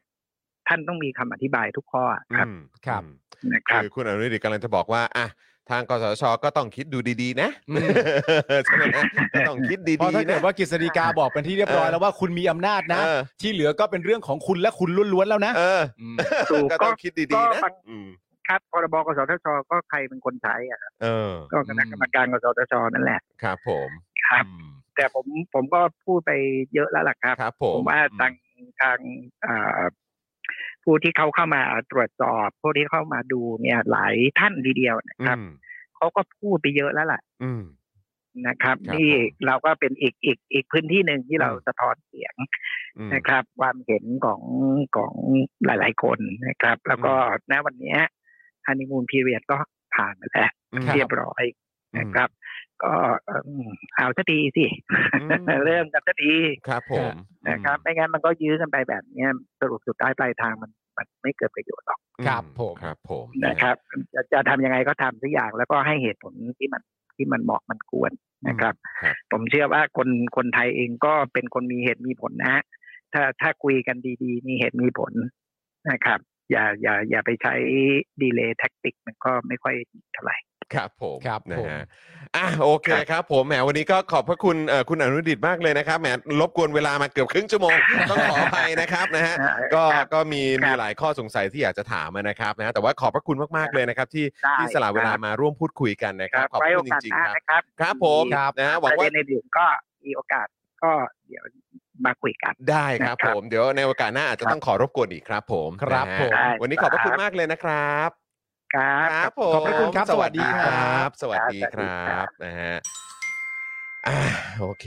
นะครับ อันนี้ ก็ ก็ ดู เป็น ดูทรงแล้วเราก็คงต้องรอดูคำวินิจฉัยที่มันชัดเจนที่สุดแหละ ใช่ ของทาง กฤษฎีกา ฤษฎีกานะครับ คืออ ม ผมผมก็พอจะเข้าใจในสถานะของคุณอนุดิตด้วยนะครับเอ่อคุณคุณอนุดิตด้วยนะครับนะที่ตอนนี้ก็เป็นประธานคณะกรรมาธิการด้วย ครับ นะครับเพราะฉะนั้นก็คือแบบมันก็จะมีในในประเด็นที่จะต้องพูดถึงทุกฝ่าย ให้ครบถ้วน นะครับให้ให้ให้ให้ครบถ้วนแล้วก็ต้องต้องพูดในหลาย ๆ มิติให้มันครบถ้วนด้วย ครับ นะครับเพราะฉะนั้นก็เออโอเคก็ท้ายสุดก็ต้องมาดูกัน ครับ นะครับว่ามันจะออกมาเป็นอย่างไร แต่เมื่อกี้อย่างที่คุณปาล์มถามไปแหละว่า อืม อ้าวแล้วถ้าเกิดว่ากฤษฎีกาก็บอกมาบอกว่าคุณมีอำนาจ อืม คราวนี้ก็สปอตไลท์ก็ลงที่คุณแล้วนะ คุณ ใช่ ไม่สามารถจะโยนไปที่อื่นได้แล้วนะว่าแบบ อืม เอ้ยแล้วตรงนั้นคนนี้เขาว่าไงอะตรงนี้ได้หรือเปล่าหรืออะไรแบบเนี้ย อ่า เออเราก็ไม่รู้เหมือนกันนะ เออ เอออันนี้ไม่ได้แล้วนะค แต่ รับ ประเด็นคือว่าเอ่อเท่าเท่าที่ผมฟังคุณอนุดิตมาขอบพระคุณคุณอนุดิตมากๆนะค ครั รับ บ แต่ว่าเอ่อในในมุมหนึงเนี่ยผมก็เข้าใจประชาชนมากๆเลยนะ อืม เพราะมันเริ่มต้นกลับมาในประเด็นเรื่องเกี่ยวกับความไว้เนื้อเชื่อใจ อืม สมมุติว่าเอ่อเอ่อบอกสมมติบอกว่าบอกว่าไม่มีอำนาจ อืม แต่ว่าสิ่งที่อุริตบอกก็คือว่าถึงแม้ว่าทางกสทช เนี่ย จะไม่มีอำนาจในการระงับ หรือการบอกให้ใครเขาควบรวม หรือไม่มีใครเขาควบรวมเนี่ย แต่สิ่งที่กสทช มีแน่ๆก็คือการออกมาตรการการควบคุม เออมันออกเหมือนแบบเป็นกฎออกเป็นประกาศเป็นอะไรแบบนี้เนาะ ใช่ แต่ประเด็นที่ผมเข้าใจประชาชนนะตอนเนี้ยและแม้กระทั่งเข้าใจคุณผู้ชมด้ คุ ว ณ ย ผู้ชมที่คอมเมนต์เข้ามานี่คือเข้าใจ ใช่ ความรู้สึกคุณผู้ชมเลยนะ แต่ผม เข้าใจกๆ ผมเข้าใจคุณผู้ชมในแง่ถึงประมาณ ครับ ที่ว่า ณตอนนี้อะที่กสทช ดูเป็นกลุ่มที่ขาดความมั่นใจขนาดนี้อะ ครับ แล้วในภายภาคหน้าเนี่ย เราจะไว้ใจว่ากสทช ยิ่งสมมติหนักเข้าไปใหญ่เลย อืม สมมติหนักว่ากฤษฎีกาบอกกสทช ว่าคุณมีอำนาจ อืม คุณสามารถทำเรื่องนี้ได้ กสทช ตัดสินใจตามผลการศึกษาของตัวเองที่บอกว่าเฮ้ยไม่น่าจะสูงเยอะขนาดนั้น จึงตัดสินใจว่าไม่ระงับ แต่ไปใช้วิธีการในการออกมาตรการให้ไม่กระทบผู้บริโภคแทนในเรื่องของราคา อืม คำถามก็คือว่า คุณเหลือความน่าไวเนื้อเชื่อใจ อืม กับประชาชนมากขนาดไหน ในเมื่อณตอนเนี้ย คุณทำตัว คุณ แบบ ยัง เนี้ย คุณยัง คุณ ดูเหมือน ย้ำอย่างเงี้ย ใช่คือหนึ่งคุณแสดงออกให้ประชาชนเห็นแบบนี้ เออ แล้วประชาชนอ่ะอย่างผมกับคุณปาล์มเนี่ย ก็คือชัดเจนนะว่าดูคุณไม่มีความมั่นใจ ใช่ ในการใช้อำนาจของตัวเองเลยเนาะ และประเด็นก็คื แล้วพอถึงเวลา ออ ปุ๊บ ถ้าเรื่องแบบนี้มันควบรวมขึ้นมา แล้วประชาชนก็มองว่าอ่ะถึงเวลาที่คุณต้องออกประกาศออกกฎอะไร ต่างๆ มาควบคุมแล้ว แล้วถ้าเกิดว่าถึง ร เว จะ ลา มั่นใจได้ยังไงวะ ใช่ไง เออ แล้วถ้าเกิดถึงเวลานั้นคุณกลับไปถามประวิทย์อีกอะ อืม ว่าผมมีอำนาจออกมาตรการไหมอะเอาแม่งไม่เกินจริงนะเว้ยจอน กูรู้ ไอ้เหี้ยมันไม่เกินจริงนะเว้ย กูเข้าใจ กูเข้าใจ มันไม่เกินจริงนะเว้ยที่แบบพอถึงเวลานั้นจริง ๆ แล้วเขาจะบอกว่า อั อันนี้ก็ต้องยื่นกฤษฎีกาตีความอีกเรื่องหนึ่งกฤษฎีกาไม่ตีความอีกทำแบบเดิมเลย3ต่อ 2 ยื่นประวิทย์ใหม่ แล้วบอกประวิทย์ว่ารบกวนบอกกฤษฎีกาตีความให้หน่อยว่า ผมมีอำนาจในการออกมาตรการกับเอกชนไหมมันฟังดูเกินจริงอ่ะแต่กูว่าแม่งไม่ ก็ แน่ เป็นไปได้ ก็มันก็เลยเป็นพอยต์ไง ที่เมื่อกี้ก็ถามไปบอกโอ้โหยเนี่ยก็ประชาชนก็มาตั้งคำถามว่าจะมาควบรวมกันในยุคสมัยของรัฐบาลแบบเนี้ย อืม เออประชาชนที่เขามีความกังวลในความเป็นประชาธิปไตยใช่ไหมฮะการแข่งขันอย่างเสรีอะไร อืม ต่างๆ เหล่านี้เนี่ยมันจะเกิดขึ้นได้จริงหรือเปล่า อืม ใช่ไหมล่ะมันก็มันก็ตามนั้นเลยครับ ใช่ฮะ เออนะฮะ แต่เดี๋ยวเอาชัดๆครับคุณผู้ชมครับเอ่อเมื่อกฤษฎีกามีมติออกมาเป็นที่เรียบร้อยแล้วเนี่ย ไม่ว่าจะบอกว่าไม่มีอำนาจ หรือจะบอกว่ามีอำนาจก็ตามเนี่ย แล้วเดี๋ยวเรามาว่าเรื่องนี้กันต่อ ครับ นะครับผม อืนะฮะอ่ะผมขอวิ่งเข้าห้องน้ำแป๊บหนึ่ง เชิญ เมื่อกี้ ครับ เอ่อคุณปาล์มช่วยดูคอมเมนต์คุณจูนหน่อย ว่า เห็นคุณจูนเนี่ยเขาไปรีวิวมาเรียบร้อยแล้ว ฮะได้เลย เออ นี่ไง ไหนไหนไหน สปอนเซอร์เราไง ไหนไหนคุณจูนบอกว่า ผมมีข้อสงสัยแค่ข้อเดียวครับ คุณจูนไปรีวิวตอนไหนครับเนี่ย คุณจูนเอาเวลาช่วงไหนไปรีวิวครับชื่อดีคุณจูนทอดทิ้งผมไปทำไมครับ อ่ะโอเคนะครับ รายงานผลการทดลองทิชชู่ดีมากครับ คุณผู้ชมฮะละลายน้ำดีมากไม่อุดตันแน่นอนนะครับ ทิ้งไว้ไม่ตกตะกอนด้วยเอ่ออะไรนะทับไม่ตกตะกอนทับถมคือดีมาก ว่าเราก็ไปทดลองทิชชู่ที่เราใช้ในชีวิตประจำวันด้วย ว่ามันละลายด้วยไหมอ๋อโอเคครับ อ๋อโอเค คือการทดลองของคุณของคุณจูนเนี่ยก็คือไม่ได้ทดลองแค่เฉพาะตัวทิชชู่เอ่อของฮานาทบะนะครับ แต่ไปทดลองกับทิชชู่ปกติที่ใช้อยู่นะก่อนนี้ด้วย ซึ่งก็เห็นข้อแตกต่างนะครับ ผมโอ้โหขอบพระคุณมากๆครับ สุดยอดเลยครับ สุดยอดเลยครับ ครับผมขอบพระคุณนะครับ คุณผู้ชมครับผมอยากให้คุณผู้ชมรู้ว่าในฐานะพิธีกรผมเข้าใจคุณผู้ชมทุกท่านนะครับนะครับ แต่ว่า พี่ใหญ่ขำอะไรครับ พี่ใหญ่ขำอะไรครับ ในฐานะพิธีกรผมอยากจะบอกคุณผู้ชมว่าผมเข้าใจคุณผู้ชมทุกท่านนะครับ แต่ว่าครับอ่า นั่นแหละครับ แต่ประเด็นก็คือว่าจริง ๆ แล้วการได้เอ่อรับฟังนะครับ ข้อมูลหมายถึงว่า เราก็ควรจะรู้ด้วยว่าในความเป็นจริงแล้วในมุมหรือว่าแองเกิลอื่นๆ แม้กระทั่งตัวความคิดของกสทชเอง ความคิดของกฤษฎีกาเองเนี่ยเป็นอย่างไรลักษณะไหนนะครับ ส่วนความคิดของประชาชนที่มีต่อเรื่องนี้เนี่ยเอ่อเราชัดเจนกันในรายการ หรือเราชัดเจนกันในสังคมกันมาตั้งสักพักแล้วนะครับ ผมเพราะฉะนั้นเอ่อก็มีมุมมองอื่น ที่เราควรจะเก็บไว้นะครับ เป็นข้อมูล เพราะฉะนั้นเราก็จะได้ติดตามการพิจารณาเรื่องนี้ของของกฤษฎีกาอย่างอย่างอย่างถี่ถ้วนด้วยนะครับ คุณผู้ชมครับ เข้าใจครับเข้าใจเข้าใจคุณผู้ชมครับ ใช่ไหมคุณปาล์มใช่ครับ ใช่ครับ ใช่ครับ นายลืมถามสองข้ออะปาล์มอ๋อสวกับประยุทธ์ใช่ไหมอ่ะโทรกลับไป ไม่ต้องไม่เป็นไรได้ข้อมูลแล้วนะครับ อย่างไรก็ดีนะครับ ขอบพระคุณคุณอนุดิตนะครับ คุณอนุดิตก็จะน่าจะเอ่อเข้าเข้าประชุมต่อแล้วแหละนะครับ ผม คุณจูนบอกว่าขออภัยด้วยค่ะ อ๋อใช้เสียงพิมพ์ อ๋อโอเค ไม่เป็นไรเข้าใจครับเข้าใจครับก็คือว่าเอ่อคุณจูนลองแล้วเสร็จเรียบร้อย แล้วคุณจูนไม่ได้ลองเฉพาะทิชชู่เอ่อของคณะทบาอย่างเดียว แต่ว่ายังลองทิชชู่ที่ปกติใช้ในชีวิตประจำวันอยู่แล้วด้วย เทสเลย เทสเลยแล้วก็ เท น ส พบ ควบคู่กันไป ทั่วไปแล้วก็คนพบข้อแตกต่างจริง อ่า ๆคุณผู้ชมครับ โอเคครับผม ครับ นะฮะเพราะฉะนั้นก็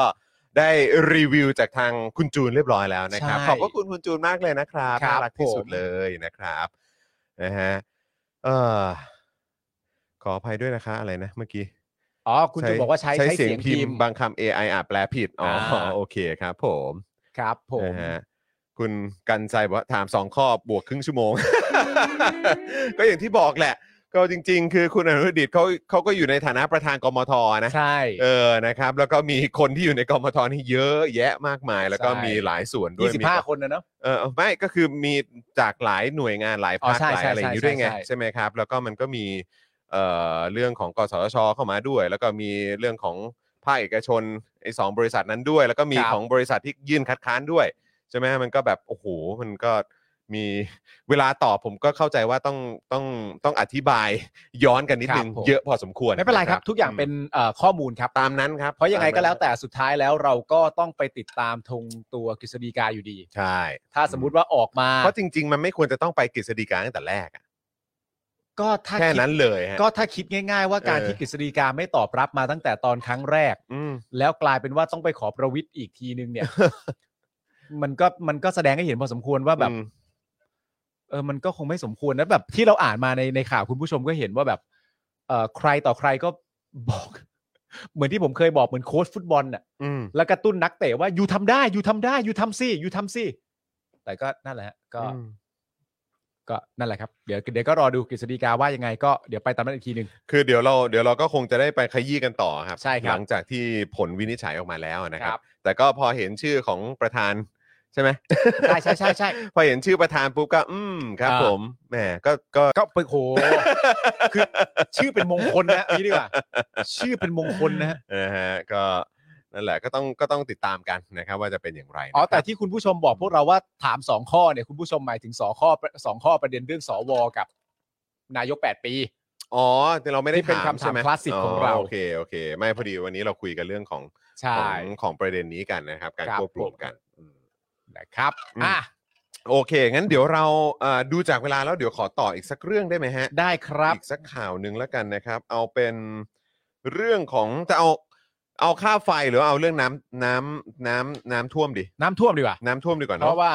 เออของ เพราะว่า ค่าไฟเดี๋ยวเดี๋ยวขอไว้ขยี้พรุ่งนี้ ได้ เพิ่มเติมอีกหน่อยดีกว่า ครับ นะ ผม นะเดี๋ยวขอเก็บข่าวเรื่องของค่าไฟอะไรต่างๆไว้ไว้ในวันพรุ่งนี้ ใช่ นะครับเพราะว่าวันนี้เนี่ยผมก็ไปเข้าไปเข้าแอปพลิเคชัน ครับ ของการไฟฟ้านครหลวง อ่า ใช่ไหมเพราะว่าก็ในกรุงเทพก็เป็นการไฟฟ้านครหลวงใช่ไหม อืม ก็แบบว่า ก็แบบ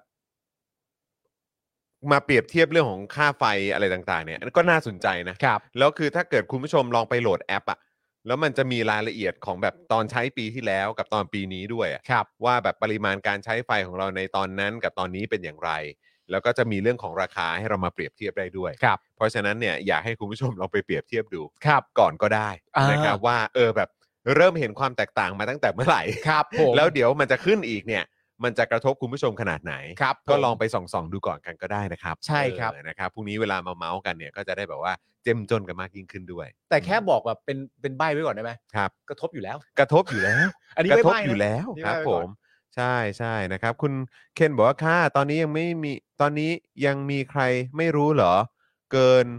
มา 50 กว่าเปอร์เซ็นต์คำถามใครแบกมันแน่นอนอยู่แล้วประชาชนหลังหัก อ่า อ่า ครับผม ครับผมลดค่าไฟใช้ปั๊มสูบทั้งวันทั้งคืน เออนะครับ มีสถิติให้ดูย้อนหลังอ่านะครับนะฮะอ่ะโอเค คุณผู้ชมงั้นเดี๋ยวเรามากันที่ประเด็นของเอ่อเรื่องน้ำท่วมหน่อยละกันนะครับกทมนะครับ เผยว่าปริมาณน้ำฝนเดือนกันยายนปี 65 นะครับ ทุบสถิติสูงสุดในรอบหลายปีครับครับโอ้โห นี่คือ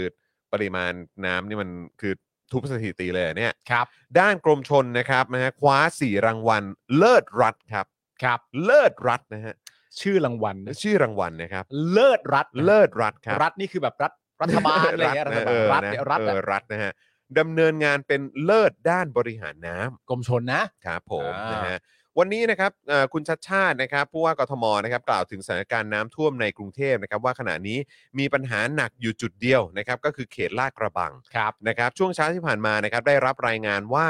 ระดับน้ำลดลงไป 10เซนติเมตรนะครับหรือเอ่อเหลือ 71เซนติเมตรนะครับซึ่งได้เปิดประตูระบายน้ำฝั่งลาดกระบังเอ่อเมตรเมตรครึ่งนะครับอืมนะครับ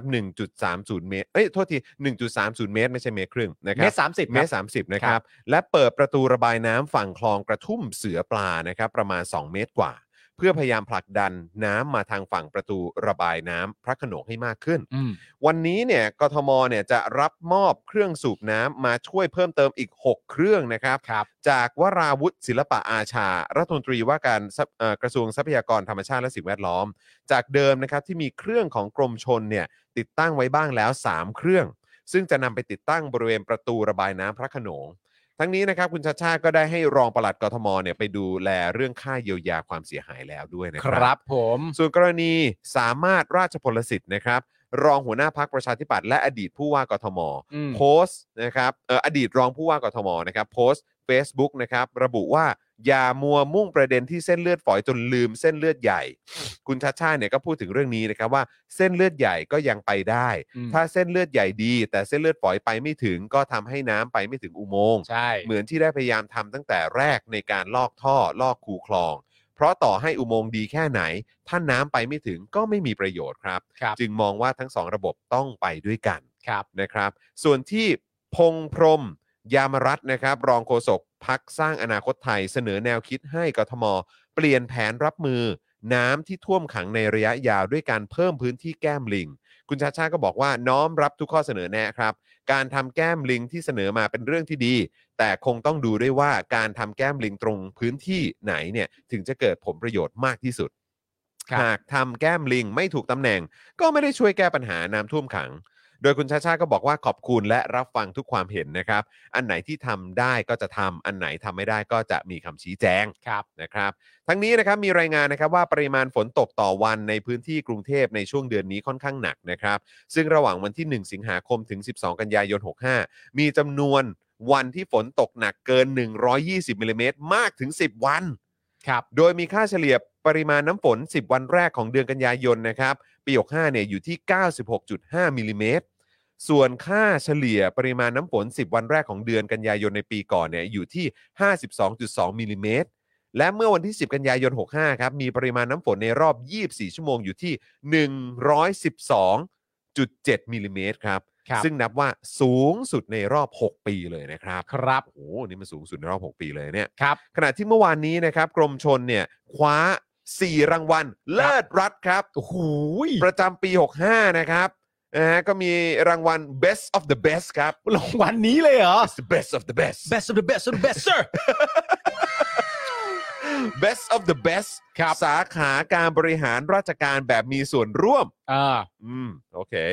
และ 2 รางวัลระดับดี อืม สาขาการบริการภาครัฐ ประเภทนวัตกรรมบริการ อ่า เออเหรอเออแปลว่าอะไรนะนะครับ และประเภทบูรณาการข้อมูลเพื่อการบริการ ครับ บูรณาการข้อมูลเพื่อการบริการ ครับผม โอเค และอีกหนึ่งรางวัลครับ คือ สาขาการบริหารราชการแบบมีส่วนร่วม อืม ประเทศผู้นำหุ้นส่วนความร่วมมือจากสำนักงานคณะกรรมการพัฒนาระบบราชการครับอืมแค่ชื่อรางวัลนี้ก็แบบ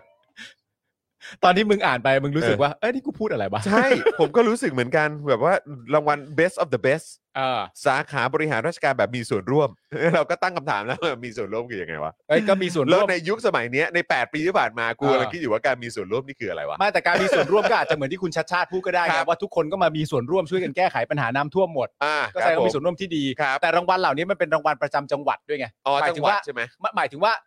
ตัวรางวัลก็ขึ้นอยู่กับโครงการในแต่ละพื้น แต่ละ ที่ พื้นที่ อย่างเช่น เออ แบบจันทบุรีทำโครงการนี้ดีมาก แต่ว่ากรมชนทำกรมชนก็รับรางวัล ก็ได้ด้วย อ่ามัน เออ แล้วแต่พื้นที่ เพราะว่าแต่ละพื้นที่ก็มีความต้องการในแต่ละโครงการ ที่ ที่ มัน ไม่เห แต มือก นกั ต่าน งกันไป ใช่ไหมฮะ แล้วนะครับ ก็ก็ได้ไป คุณโซฮอบอกว่ารางวัลเครื่องสูบพังมีปะคะแหม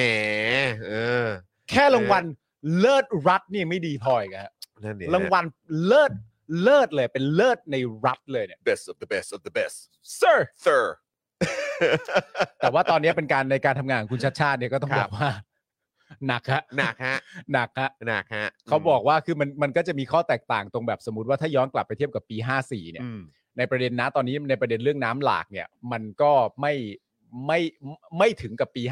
อืม 54 แต่ประเด็นเรื่องฝนตกอะ อืม ทะลุ ทะลุครับ ไอ้ฝนตกเนี่ยทะลุ ครับ ไปเยอะ อืม ตกอย่างต่อเนื่อง อืม ตกทั้งวัน อืม แล้วประเด็นก็คือพอย้อนกลับมาอีกทีเรื่องอุโมงค์อะไรต่างๆกันานาหนึ่งก็คือว่าเอ่อที่ที่มันเป็นแม่น้ำเนี่ย มันก็มีสายหลักต่างๆนะมีเจ้าพระยามีอะไรต่างๆกันานานั่นดูนนี่แต่ว่าก่อนที่จะไปถึงแม่น้ำสายหลักได้เนี่ยมันก็ต้องผ่านคลอง อืม อะไรต่างๆกันานาเพื่อจะไปถึงแม่น้ำสายหลักได้ แล้วแม้กระทั่งตัวอุโมงค์สูบน้ำอุโมงค์ยักษ์อะไรต่างๆกันานาที่ว่าก็คือข้อหนึ่งมันจะต้องมีเส้นทางไปหาอุโมงค์ก่อน ถ้าไปไม่ถึงก็จบ อืม สองถ้าอุโมงค์แต่อุโมงค์ไม่มีที่ไปอ่ะ อืม ก็จบ ใช่ มันไม่มีที่ให้น้ำลง อืม ถ้าคลอง ถ้าคลองมันเต็มอ่ะ อืม หรือพื้นที่อะไรต่างๆนานามันเต็มอ่ะ มันก็จบ อืม ก็ระบายกันได้วันต่อวัน ลอกลอกท่ออะไรต่างๆนานาเสร็จเรียบร้อยปุ๊บน้ำมันก็จะไปตามที่มันควรจะไป แต่มันก็ไปชน ชนเสร็จเรียบร้อยก็ต้องรอดูว่าฝนช่วยหยุดให้เราสักวันสองวันได้ไหม อืม ถ้าหยุดได้แล้วมาอีกทีหนึ่งก็ยังพอจะมีระยะเวลาที่จะต้องไปต่อ แต่ว่าความหนักหน่วงของรอบเนี้ยก็คือว่า ณตอนเนี้ยมันยังยังไม่ค่อยถึงเวลาของประเด็นเรื่องน้ำทะเลหนุนน่ะ เออ ซึ่งประเด็นเรื่องน้ำทะเลหนุนจริงๆอ่ะมันไม่ได้มาเดือนนี้ด้วยนะ ครับ พวกน้ำทะเลหนุนหรือประมาณแบบริมตลิ่งเริ่มล้นเนี่ยโดยปกติแล้วมันจะมาตุลาถึงพฤศจิกา Wow เพราะฉะนั้นความน่าจะเป็นก็คือว่าที่เกิดขึ้นนะตอนนี้ยังไม่ใช่หนักสุด อืม เพราะหนักสุดที่จะมาซ้ำเติมฝนอีกที และเป็นประเด็นหลักของปีที่น้ำมักจะมักจะแบบเต็มริมตลิ่งอะ่ะและไม่มีที่ไปอะ่ะมันคือเดือนหน้าและเดือนต่อไป ซึ่งมันก็คือช่วงเดียวกันกับตอน 54ป่ะ คิดว่าเป็นอย่างนั้นนะ ใช่ไหมช่วง เออ ช่วงปลายปีเหมือนกันเนอะเออ ใช่ นะครับก็ คิดแล้วก็แบบมีหวาดเสียวเหมือนกันนะ คือนะตอนเนี้ยเหมือน เออ ทำทำแข่งกันแล้วอะ่ะทำทำแข่งหมายถึงว่าทำแข่งกับเวลา นั่นน่ะสิ คือนะตอนนี้มันมีน้ำท่วมจากฝนและ อืม น้ำจากฝนและและคลองมันเต็ม และคลองมันแต่ละคลองมันก็ไม่ไม่มีแบบที่จะไปอ่ะ อืม ทั้งทั้งที่แบบทางปทุมจริง ๆ นี่ก็มีแบบมีคลองหลวงมีอะไรต่างๆนานานั่นนู่นนี่แต่ก็เต็มอ่ะ อืม ก็เต็มอยู่ดีอ่ะก็ เอ้ยก็ต้อง คือแค่มีความรู้สึกว่ามันก็หลายดอกเหมือนกันนะ ใช่ คือปริมาณน้ำฝนก็สูงที่สุดใช่ไหม ใช่ ปริมาณน้ำเนี่ยมันก็สูงที่สุดในรอบ 6 ปีเลย ใช่ ใช่ไหมครับ แล้วก็แล้วก็เป็นช่วงที่ช่วงรอยต่อใช่ไหมรับ อืม ตำแหน่ง ใช่ ของผู้ว่าคนใหม่ด้วย งบประมาณ ใช่ ที่ ไหม มี ฮะงบประมาณที่มีด้วย อืม งบประมาณที่มีด้วย เอออ ม อันนี้เราไม่พูดถึงก็ไม่ได้ ไม่ได้สิครับ เออ แต่ก็มีแบบนี้แหละเนอะมากันใหญ่เลย มากันใหญ่ ทำไมน้ำยังไม่หายท่วมสักทีอะไร ทำไมน้ำยังไม่หายท่วมสักทีเลย คนก่อนทำไว้ดีแล้ว ฮะฮะ คนก่อนทำไว้ดีแล้วไม่น่าฟังเลย แม่อุตส่าห์ฟังมาตั้งนาน คุณวรวุฒิบอกว่าเพิ่งมา นึกว่าดูรายอะไรนะ อะไรรายการข่าวช่องบน มา ช่องข่าวตัวบน ช่องอ๋อเออช่องข่าวตัวบนมาซะจัดเต็มเลยครับ ครบชุดอ๋อจุเออเสื้อผ้าเราใช่ไหม เสื้อผ้าเรา เสื้อผ้าเราใช่ไหม เราจัดเต็มพอสมควรนะครับผม นะฮะเอ่อไหนว่าศึกษามาสองปีอ๋อฮะเรื่องอะไรฮะอ๋อหมายถึงคุณชาชาติเหรอรับ คุณชาติชาติน่ะ อ๋อ ศึกษากรุงเทพมาสอง ที่เขา ปี ที่ที่มีคนบอกว่าเนี่ยไหนบอกว่าศึกษามาสองปีทำไมถึงทำได้แค่นี้ นั่นแสดงให้เห็นถึงความไม่จริงใจ เอออ อืม อืม จริง ๆ แล้วอยากจะไปตำแหน่งที่สูงกว่านี้ใช่ไหม อันนั่นน่ะรู้นะ แล้ว รู้นะ แล้วตอนเขาตอบเสร็จเรียบร้อยก็ ครับ คือตอบง่าย ๆ ว่าอ๋อไม่ไปครับ ไม่ไปครับ เพราะว่าวางตำแหน่งมาต้องการจะเป็นผู้ว่าแล้วก็เพิ่งทำงานมาได้จำนวนงานเท่านี้ก็จะทำงานเนี้ยต่อ เออทำให้ครบก่อน ใช่ อืมทำใ แล้วก็เห็น ครบ พอตอบเสร็จเรียบร้อยก็เงียบหายไปกันใหญ่ อนครับผม นะฮะ เออ ไม่ว่าจะเป็นคนที่แซะเรื่องเข็นรถ ฮะ อะไรอย่างเงี้ยก็ เออ เป็นหายหายไปตามการเวลาก็แปลกๆอะมันก็หายหายไปแบ ตา บ มสไตล์ตามสไตล์ จบนี่มาแล้วก็มาเป็นอย่างนี้เหรออะไรอย่างเงี้ยแล้วคนก็แบบเอ้าจบด็อกเตอร์มาเป็นสลิมได้เลยอะไรอย่างเงี้ยก็แบบใช่ไหมมันก็มันมันออกได้หมดอะ มึงจบด็อกเตอร์มา มึงยังทำให้ประตูเย็นเป็นบิดกรประตูเป็นจากจากเย็นเป็นอุ่นไม่ได้เลย กูว่ามีปัญหาแล้วแหละ มึงจบด็อกเตอร์มา มึงยังไม่รู้เลยว่ามีสิ่งที่เรียกว่าถุงมืออะ ใส่สิ เออ แล้วประเด็นคือผู้ว่าคนนึงไปร่วมทุกข์ร่วมสุขกับประชาชน เข็นรถเป็นแค่หนึ่งจังหวะ เออ แต่จริงๆพอยหลักคือการดูสถานที่ เออ ที่จะจัดการ เออ มีปัญหากับเขา ครับ แต่มึงแก้ปัญหาลูกบิดเย็นไม่ได้คเนี่รั ย บผม ว่ามีปัญหา แต่คือกูบอกเลยนะ คือกูมีความรู้สึกว่าคนที่แม่งสามารถเอาเรื่องแบบนี้มันเล่าแล้วก็ภาคภูมิใจกับสิ่งที่ตัวเองเล่าได้เนี่ย เออ ว่ามึงต้องพิจารณาตัวเองแล้วนะ ใช่ จริง ๆ แล้วไอ้คนที่ไปตามแล้วก็ไปสารเสริญเยินยอเนี่ย เออ มึงก็ควรจะเดินไปส่องกระจกแล้วดูหน้าตัวเองนิดนึงนะเขาลบตัวเองนิดนึง ใช่ คุณต้องคิดในใจดีๆนะฮะว่าแบบเฮ้ย มีความเคารพให้ตัวเองหน่อยครับ เออ คนคนนี้เว้ย ครับ เขาไปอยู่ที่ไหนก็ ตาม เขาก็ยังอยากกลับมาที่สยามประเทศเสมอ เออ เพราะอะไรวะ ลูกบิดเขาเย็นเนี่ยคุณจะตามก็ได้ ก็เอาก็ได้ เอาก็ได้ก็แล้วแต่ เออเออ นะครับ นั่นแหละคุณผู้ชมนะ โอเคนะครับ นี่ก็ทุ่มครึ่งแล้ว แล้วนี่ฝนเอ่อแต่ข้างนอกวันนี้ฝนไม่ตกนะ ตอนกลับมาตกนิดหน่อยตอนนี้ไม่ตกแล้ว อ๋อ ตอนนี้ตอนนี้ตอนนี้โอเคนะครับผม ให้ให้เวลามันระบายบ้าง ให้เออ นะ ให้เวลาแม่งลงคลองบ้างเถอะ แบ่งบ้าง เออ แบ่งเวลาให้เขาแบบว่าได้ระบายน้ำกันบ้างนะครับ คุณผู้ชม ครับ นะนะแล้วก็หวังว่านะครับเอ่อคุณผู้ชมวันนี้เนี่ยจะกลับบ้านนะโดยสวัสดิภาพปลอดภัยแล้วก็ไม่ติดฝน ไม่ติดน้ำท่วมไม่ติดน้ำขังอะไรนะครับนะก็เป็นห่วงทุกๆท่าน แล้วก็ในจังหวัดอื่น ๆด้วย ครับ นะครับที่ได้รับผลกระทบจากแบบน้ำท่วมหรือว่าแบบ ภัยพิบัติอะไรในตอนนี้เนี่ย ใช่ นะครับก็ดูแลตัวเองกันด้วยนะครับแล้ว โด ก็ นหมดครับ ดู โน แล หม ตัวเอง ครับ กันเยอะๆนะครับ ครับ นะฮะอ่ะคุณผู้ชมครับเอ้ยเดี๋ยวอ๋อคุณไทนี่มาวันพฤหัสนี่ ใช่ครับ ใช่ไหม วันพฤหัส แต่ว่า ใช่คบ พรุ่งนี้นะครับพรุ่งนี้ก็เป็นผมกับคุณสองคนเนาะ ใช่ครับ นะครับ แล้วก็เอ่อพรุ่งนี้ก็จะมีถ่ายเจอข่าวตื้นด้วย อ่า เดี๋ยวต้องมาดูกันครับนะฮะว่าพรุ่งนี้นะครับเราจะมาขยี้กันเรื่องอะไร ครับผม นะครับในเจอข่าวตื้นแล้วก็เดี๋ยวจะได้ติดตามกันนะครับในวันศุกร์นี้นั่นเองนะครับอ้าวคุณยังไม่ได้เชิญอาจารย์สีโรจน์อีกรอบเลย อ่าอาจารย์สิโรธ ครับ ก็วันนี้เราก็แต่งตัวเอ้ยเดี๋ยวแป๊บนึง เออเออเออ ตัดตัดไปที่จอนก่อน เออ อาจารย์สิโรธเขาจะได้มาเห็นลุคนี้พอดี ครับผม นี่ โอ้เนี่ย อ่าพี่ใหญ่มามามามา เดี๋ยวหัวเหงื่อออกแล้วเนี่ยดูสิ มา เออครับอ่ะครับเชิญครับคุณปาล์มครับ อาจารย์สิโรธครับ ครับ ผมในฐานะเอ่อปาล์มนะครับ พิธีกรคู่ในรายการ Daily Topic ครับ คู่กับคุณจรวินยูวงศ์สุรวัตรนะครับ ครับ ถ้าเป็นไปได้นะครับ ทางเราก็อยากจะเรียนเชิญ อาจารย์สีโรดนะครับ ผมมาออกรายการ Daily Topic นะครับผม ครับ ไม่ว่าจะเป็นหัวข้ออะไรก็ตามครับ ครับ ให้เราส่งรถไปรับก็ได้ครับ อ่า วิธีไหนๆก็ได้นะครับ ฮะ ที่จะทำให้อาจารย์สีโรดเนี่ยได้ ฮะ ร่วมมานั่งพูดคุยกับเรา ฮะ อาจารย์สีโรดจะนั่งเก้าอี้แล้วเรานั่งพื้นก็ได้ครับ ถ้าอาจารย์สีโรจน์บอกว่ามองเรื่องชนชั้นนะฮะ เออ แต่อาจารย์ไม่ใช่หรอก แต่อาจารย์ไม่ใช่คนอย่างนั้นครับ ผมก็เลยมีความรู้สึกว่าอาจารย์ไม่เป็นอย่างนั้นแน่ๆนะครับ อ่า ผมส่วนเรื่องเครื่องแต่งกาย ถ้าอาจารย์มีความรู้สึกไม่พออกพอใจที่ ฮะ เราแต่งตัวเอ่อหล่อไป อาจารย์ก็สามารถกำหนดเครื่องแต่งกายให้กับเราได้ ครับผม นะครับผมเราจะทำทุกวิถีทาง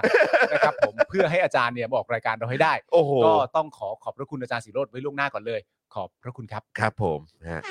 โอ้โห ตายแล้ว โอ้โห ถ้าอาจารย์สีโรดยังไม่พอใจ ผม ครับ สามารถนั่งท่าประยุทธ์ในกลาโหมได้ นะครับ เซอร์ ทำได้ วิส ครับ สุด ผม ๆ ทำ เซอ ได้ ร์วิสสุดๆ ผมอยากคุยกับอาจารย์มาก เอนะครับ ผมอะเคยอยู่บนรถไฟฟ้า ฮะ แล้วไปที่ม็อบกับ เออ คุณจร เออ แล้วก็ตะโกนเรียกอาจารย์สีโรด เออ และอาจารย์สีโรดไม่หันมามอง ฮะ ผมยังไม่น้อยใจเลย ผมยังไม่ถื อโทษเลย จ้าจ้าจ้า อาจารย์สีโรดครับอาจารย์สีโรดครับ เออ เออ และอาจารย์สีโรดก็มาให้เหตุผลว่าอาจารย์สีโรดเนี่ยกำลังทำงานอยู่ เออ ผมก็มีคำถามว่าอ๋อทำงานสำคัญกว่าพวกผมแล้วสิใช่ไหม ก็ใช่ไง เออก็ถูกนะมันไม่ได้ผิดอะไรนี่หว่า อาจารย์ไม่ได้ทำอะไรผิด เออถูกของ อา อา จา จาร ร ย์ ย์ ไม่ได้ทำอะไรผิด เออถูกของอาจารย์ นี่คุณวรวุฒิบอกว่าหูขนาดนี้ต้องมาแล้วจาน ใช่ เออนะครับแหมนะฮะเอ้า งอ ทุกวัน เออแล้วพรุ่งนี้นะคุณผู้ชม เดี๋ยวพรุ่งนี้พิเศษด้วยเพราะคุณปาล์มเขาได้วีซ่าแล้ว ใช่ อ่านะครับเพราะฉะนั้นยิ่งต้องติดตามช่วงแบบเอ่อคือต้องติดตามตั้งแต่ต้นรายการแหละ ใช่ แล้วแถมช่วงท้ายๆเนี่ยไม่แน่อาจจะมีอะไรสนุกสนุกๆให้ได้ติดตามกันด้วย ใช่ครับ ทำเป็นเล่นไป เออเดี๋ยวพอช่วงท้ายๆรายการเราอาจจะมีแบบ เฮ้ยเฮ้ยจริงปะวะ อ้าวพนาท่านคังมาสวัสดีนะครับ สวัสดีครับคุณคังครับคุณคังบอกว่านะครับวันนี้เนี่ยให้ไปช่วยตามจานแล้วนะครับ อ่า ช่วยกันช่วยกันช่วยกัน โอ้เมื่อกี้เห็นหลายท่านบอกว่าเนี่ยก็ไปเม้นอยู่ แต่อาจารย์ไม่เห็น เออนะอ่ะยังไงก็เม้นบ่อยๆเม้น หรือว่า บ่อยๆเออ อาจารย์เขาเห็นแต่เขาตั้งใจไม่มอง นี่ หรือเปล่า เดี๋ยวไม่ใช่แล้ว ไม่ใช่นะ ไม่ใช่ไม่ใช่ ไม่ใช่ก็แล้วไป ไม่ใช่ นี่คุณคังบอกว่าวันนี้ใช้สิทธิ์ VVIP ตัวเขียวตามจานมา โอ้โห โอ้โหชัดเจนโอเคครับ ขอบคุณมากครับคุณคังน่ารักที่สุดเลย ยอดครับ น่ารักมากๆเลยโอ้โหครับผม โอ้ยต้องเอาแล้วต้องอาจารย์ต้องมาแล้วแหละอย่างเงี้ย เออนะฮะนี่บอกว่าต้องโทรไปหาในรายการเลย เออ ใช่เขามีการโฟนอินนี่ ครับ เฮ้ยนี่เราควรจะเปิดสายให้คุณผู้ชมทางบ้านโทรบ้างไหม เออ นี่ถ้าโทรมานี่ผมว่าเดือดนะฮะ ใช่ รายการเดือดเลยนะเนี่ย ใช่ เออ ก็เดี๋ยวเดี๋ยวก็เดี๋ยวเออจริงๆเราน่าจะมีแบบ เราตั้งสักวันหนึ่งไหม ฮะฮะ ในรอบหนึ่งสัปดาห์เนี่ยจันทร์ถึงศุกร์เนี่ยมีวันหนึ่งเราตั้งไว้แม่นๆว่าวันนี้เป็นวันโฟนอินคุณผู้ชม โอ้โหมึงเอ้ย แล้วประเด็นที่สำคัญก็คือว่า ครับ ตอนรับสายคุณผู้ชมอ่ะ ครับ แนวโน้มว่ามึงกับกูจะติดลมนี่ก็ง่ายมาก เออกูกูก็ว่างั้น แล้ นะ วกูว่าผ่านไปชั่วโมงครึ่งแล้วข่าวยังไม่ได้เข้าเลยอ่ะกู เป็นไป มี ได้ แนวโน้มสูงมาก เป็นไปได้เป็นไปได้ เราเคยทำนะ เราเคยทำมาตอนที่ทำยำยำเช้าอ่ะ ยำช้าอ่า ใช่ ใช่ ไหม ยำ พี่ให เช้า ญ่ตอนนั้นเราทำยำเช้าแล้วเราก็มีโฟนอินเนาะ ใช่ โฟนอินคุณผู้ชมอ่ะ น่าจะยำค่ำ อ๋อยำข้ามเหรอ ยำค่ำ ผมไม่แน่ใจแต่จำได้ว่ามีโฟนอิน ที่ปาล์มไทนี่ด้วยอะ ใช่ ใช่ ใช่ ช่ ค่ำ เหมือน ะ เหมือนตอนนั้นน่ะ อัปเดตคุณผู้ชมด้วยว่าดูอยู่ที่ไหน เออ ถนนเอ่อรถราเป็นอย่างไรแบบ ครับ รถติดหรือเปล่าเพราะว่ารายการเราเป็นรายการช่วงเช้าด้วย ใช่ ตอนนั้นน่ะเนาะเออนะครับก็มีการโฟนอินแล้วก็คุยแบบเออแบบเอ่อเรื่องทั่วๆไปด้วย ครับ อะไรแบบนี้แต่ว่าอันนี้เนี่ยถ้าเกิดว่าเราเปิดรับสายเนี่ยก็อาจจะ ใช่ แบบคุยในประเด็นของเรื่องข่าวได้ด้วยเหมือนกันเนาะ นี่คุณผู้ชมบอก เออ กลัวกังวลว่ามันจะกลายเป็นป้าขอพูดได้ไหมอ่ะมันจะกลายเป็นอย่างนั้น ไม่แต่รายการนี้มันก็ได้ไง ได้ ได้ไง เออ แต่มันก็ไม่ได้ได้ทั้งหมดหอก ครับผม ก็ได้บ้างไม่ได้บ้างแหละ ครับผม แต่รับรองว่าน่าจะแบบลุกเป็นไฟ เออ น่าจะดูเดือด จอน เ จอนป้าขอพูดได้ไห เอ ม อ ขอหน่อยนะนะ ขอหน่อย เออคำนึง จอนจอนป้าขอพูดได้ไหมเชิญเลยครับป้า เออครับ เมื่อไหร่อาจารย์สีโรจน์จะมาเออป้าป้าช่วยนะ เอา นี่ เกิด ป้าช่วยด้วย ป้ามาช่วย ป้าช่วยด้วย คนแรกที่ โอ้ กูจะรับสายกูรับสายแหนมตุ้มจิ๋วก่อนเลย จะโทร กูยอ ไหม ต้อง จะโทรไหมเออวันนั้นเขาก็หายไปเลยเนาะเออ หายไปเลย นะครับยามค่ำมีช่วงกินยามดึกนี่แสบจริงๆ ใช่ อ๋อครับผม ก็ตอนนั้นที่เรานั่งกินกันแบบสดๆเลยเนาะ ใช่ เออนะรับ คุณผู้ชมและอีกประเด็นสำคัญที่สุดในเดือนนี้เลยเนี่ยนะครับคุณผู้ชมครับ อืม เดือนนี้เนี่ยจะเป็นเดือนที่ผมเนี่ยนะครับ จัดรายการ Daily Topic มาครบ 2 ปีแล้วนะครับ เช็ดเด้สองปีแล้วเหรอวะ สองปีแล้ว สอง ว่า ปีแล้วเหรอ ตั้งแต่มึงชวนกูแล้วกูอิดออดอะ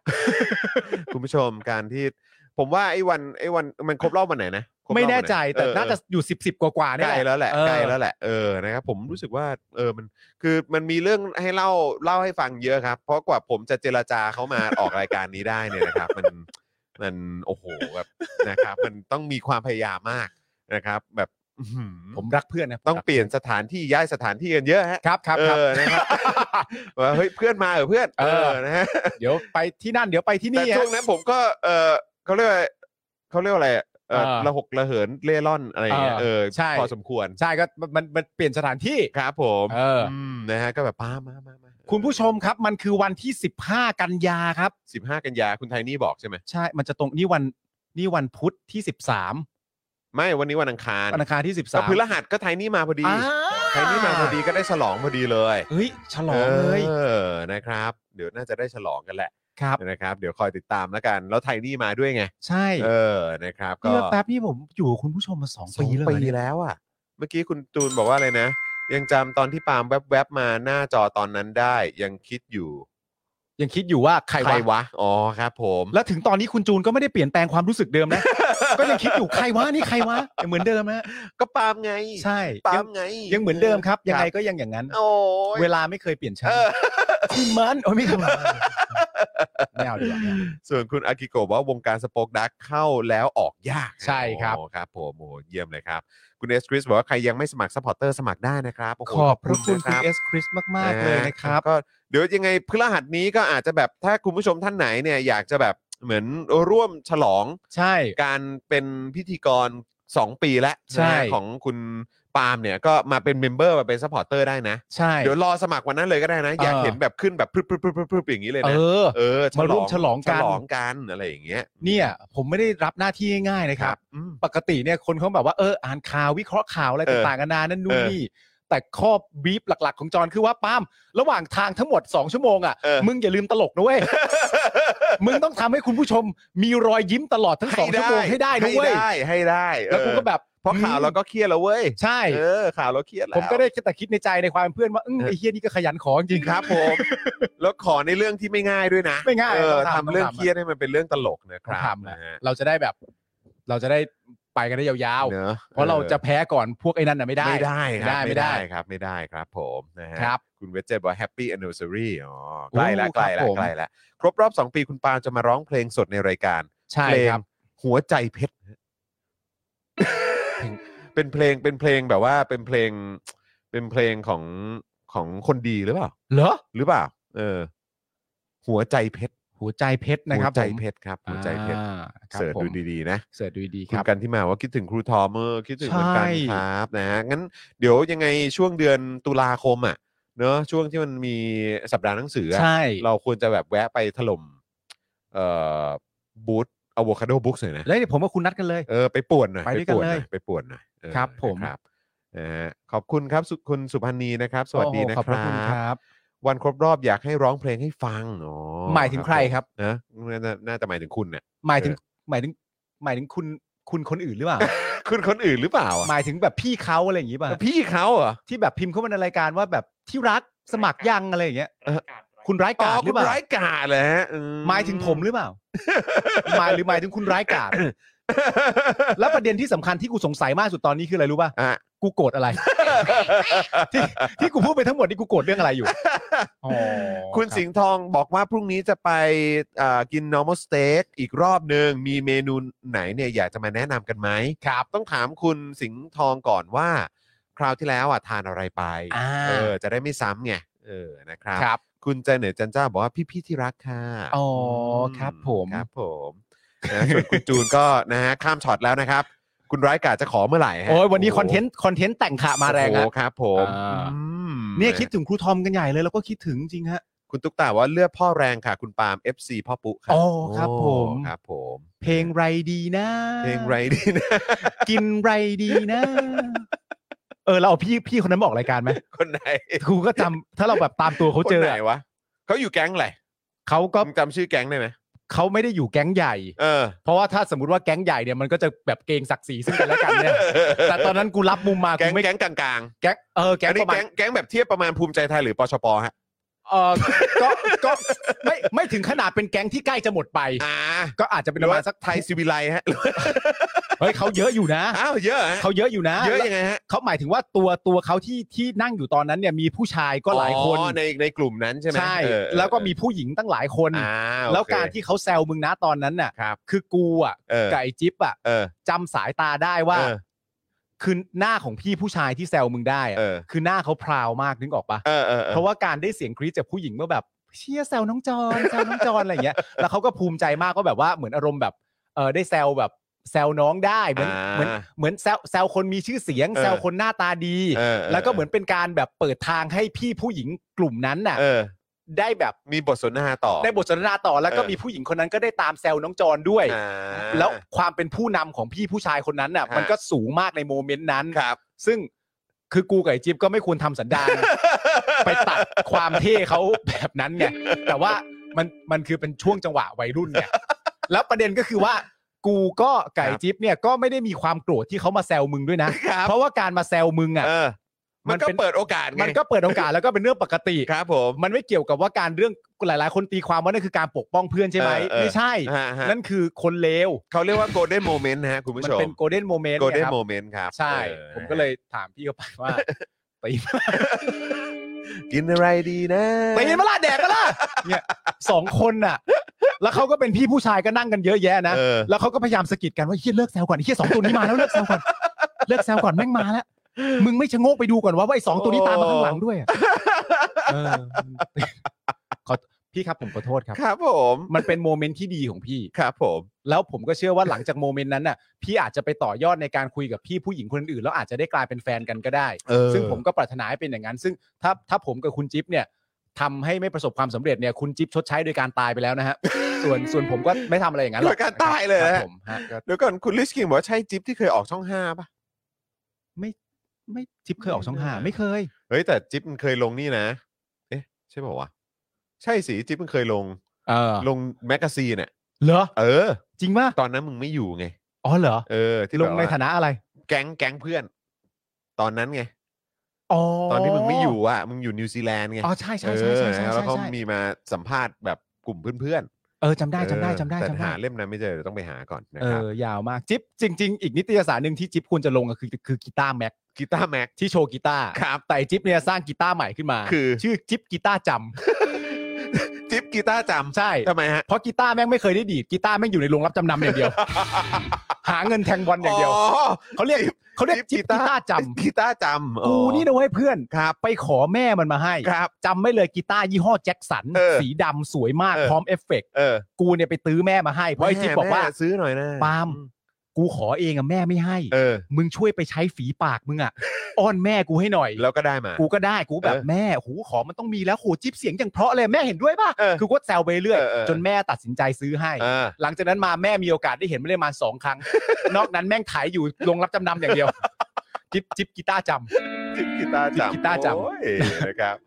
เออนะฮะอ้าวเดี๋ยวขอกลับมาที่คุณสิงห์ทองก่อน ำครับ นะครับ นี่คุณคังแนะนำแล้วนะครับ สเต็กเป็ดครับ ลองเปิดใจทานดูครับ ผมแนะนำตอนแรกตัวผมว่าแค่ลองตอนนี้ติดเลยครับโอ้โหตายแล้วนะค ครั รับบ อ้าวเดี๋ยวข้างข้างข้างบนคุณสิงห์ทองบอกมาหรือยังฮะแล้วก็เมื่อกี้ต้อนรับคุณชัชวานด้วยนะครับเมมเบอร์ของเรานะครับสวัสดี นะต้อนรับ นะ ค ค รั รับ บ สวัสดีครับ นะฮะคุณสิงห์ทองตอบยังเมื่อเมื่อสักครู่นี้ว่าทานอะไรอ๋อพอกช็อปเหรอครับหรือเปล่าเมื่อกี้พอกพอกช็อปกับไส้กรอกค อ่า รับข่าว ครับ ก่ ผ อ ม นนะครับ แต่จริงๆอ่ะผมอยากแนะนำเบอร์เกอร์ด้วยนะ อ่าเบอร์เกอร์ก็อ ผ ร่อ ม ย อะชอบเบอร์เกอร์มาก คือเบอร์เกอร์นี่ถือว่าเป็นคือยิ่งถ้าไปทานที่ร้านเนี่ย ผมจะผมจะประทับใจเบอร์เกอร์มากๆด้วย ครับผ คือ ม ตอนที่ทานที่บ้านเนี่ยที่เขาส่งมาให้ เนี่ยก็คือหรือว่าตอนที่เราสั่งเองเนี่ย อ่า ก็อร่อยไม่แพ้กัน แต่ อ่า ผมมีความรู้สึกว่าพอแบบมันมาแบบในอื้อหือวางมาอย่างเงี้ยเราก็แบบหยิบ ใช่ ทานได้เลยมันแบบ โอ้ มันองค์ประกอบมันลงตัวมาก ใช่ครับ เออ แต่ นะ สเต็กเป็ดก็อยากแนะสนำนะค เต็ รับ กเป็ดก็อยาก ส ให้ เต็กเป็ดย่าง ให้ แม ให้ น โดนกั ตั น น ค กั รับบ อยาก ซอส ให้โดน ส้ม กั นะครับ นะครับนะเออคุณจันเนตจันเจ้าบอกว่านี่นี่นักแคปแคปรูปพี่ 3 คนไว้แล้วอ๋อ ที่มึงลงแน่ ตอนนั้นมั้ง ๆที่มึงลงในชุดชุดตีมของเรา ครับผมถูกต้อง ชุด ครับ แก๊งปรชิกของ ปา เา ราชิกปาราชิก คุณผู้ชมเขาแนะนำด้วยนะว่าให้เราไปตั้งพักการเมืองชื่อพักปรชิก พักปาราชิก ใช่ โอ้ แล้วก็ ครับ ต่อสู้ในสนามเลือกตั้งครั้งหน้าเนี่ย ครับผม นะครับ ซึ่ง จะมีคนเลือกไหมวะ นโยบายหลักที่เราจะชูเป็นนโยบายอะไรดีวะ ก็อะไรเดีย เออ ขอวีซ่ายังไงก็ต้องผ่าน ใช่ สำหรับคู่สามีภรรยาหรือคู่แฟนท่านใด ที่ขอแล้วขออีกแล้วไม่ได้ เออ ทางเราจะจัดสายตรง โทรไปขออนุญาตให้ เออ สายด่วนสายด่วน สายด่วน สายด่วนสายด่วนขอวีซ่าน โยบายที่สองของพักประชิกของเรา ครับ เป็นนโยบายที่มีชื่อว่า แจ๊ะหน้าแล้วค่อยว่ากัน โอ้โหแจ๊ะหน้าเราเคอยว่ากัน ใช่ นี่นโยบายของพักประชิกของเรา นะครับ ผมเป็นพักที่ยิ่งใหญ่มาก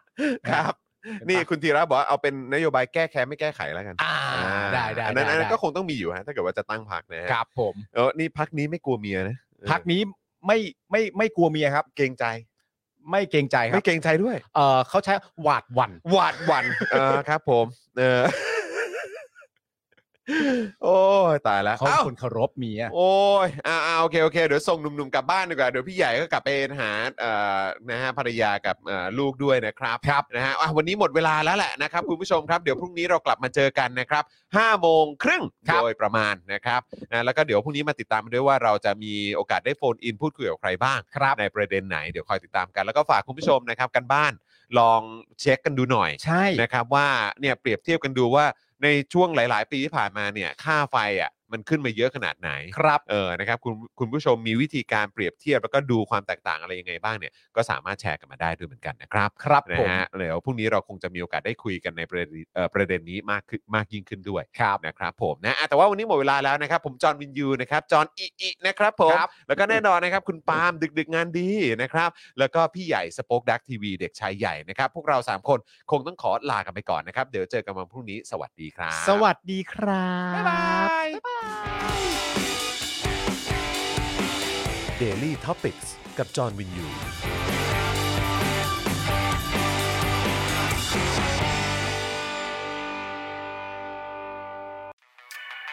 ซับพอร์เตอร์ซับพอร์เตอร์ เมมเบอร์ชีซัพพอร์เตอร์ซัพพอร์เตอร์ฉันอยากเป็นซัพพอร์เตอร์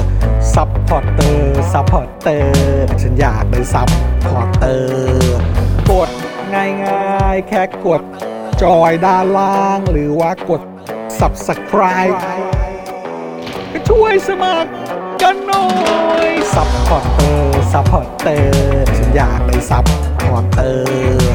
ซัพพอร์เตอร์ซัพพอร์เตอร์ฉันอยากเป็นซัพพอร์เตอร์ซัพพอร์เตอร์ซัพพอร์เตอร์ฉันอยากเป็นซัพพอร์เตอร์ซัพพอร์เตอร์ซัพพอร์เตอร์ฉันอยากเป็นซัพพอร์เตอร์สมัครซัพพอร์เตอร์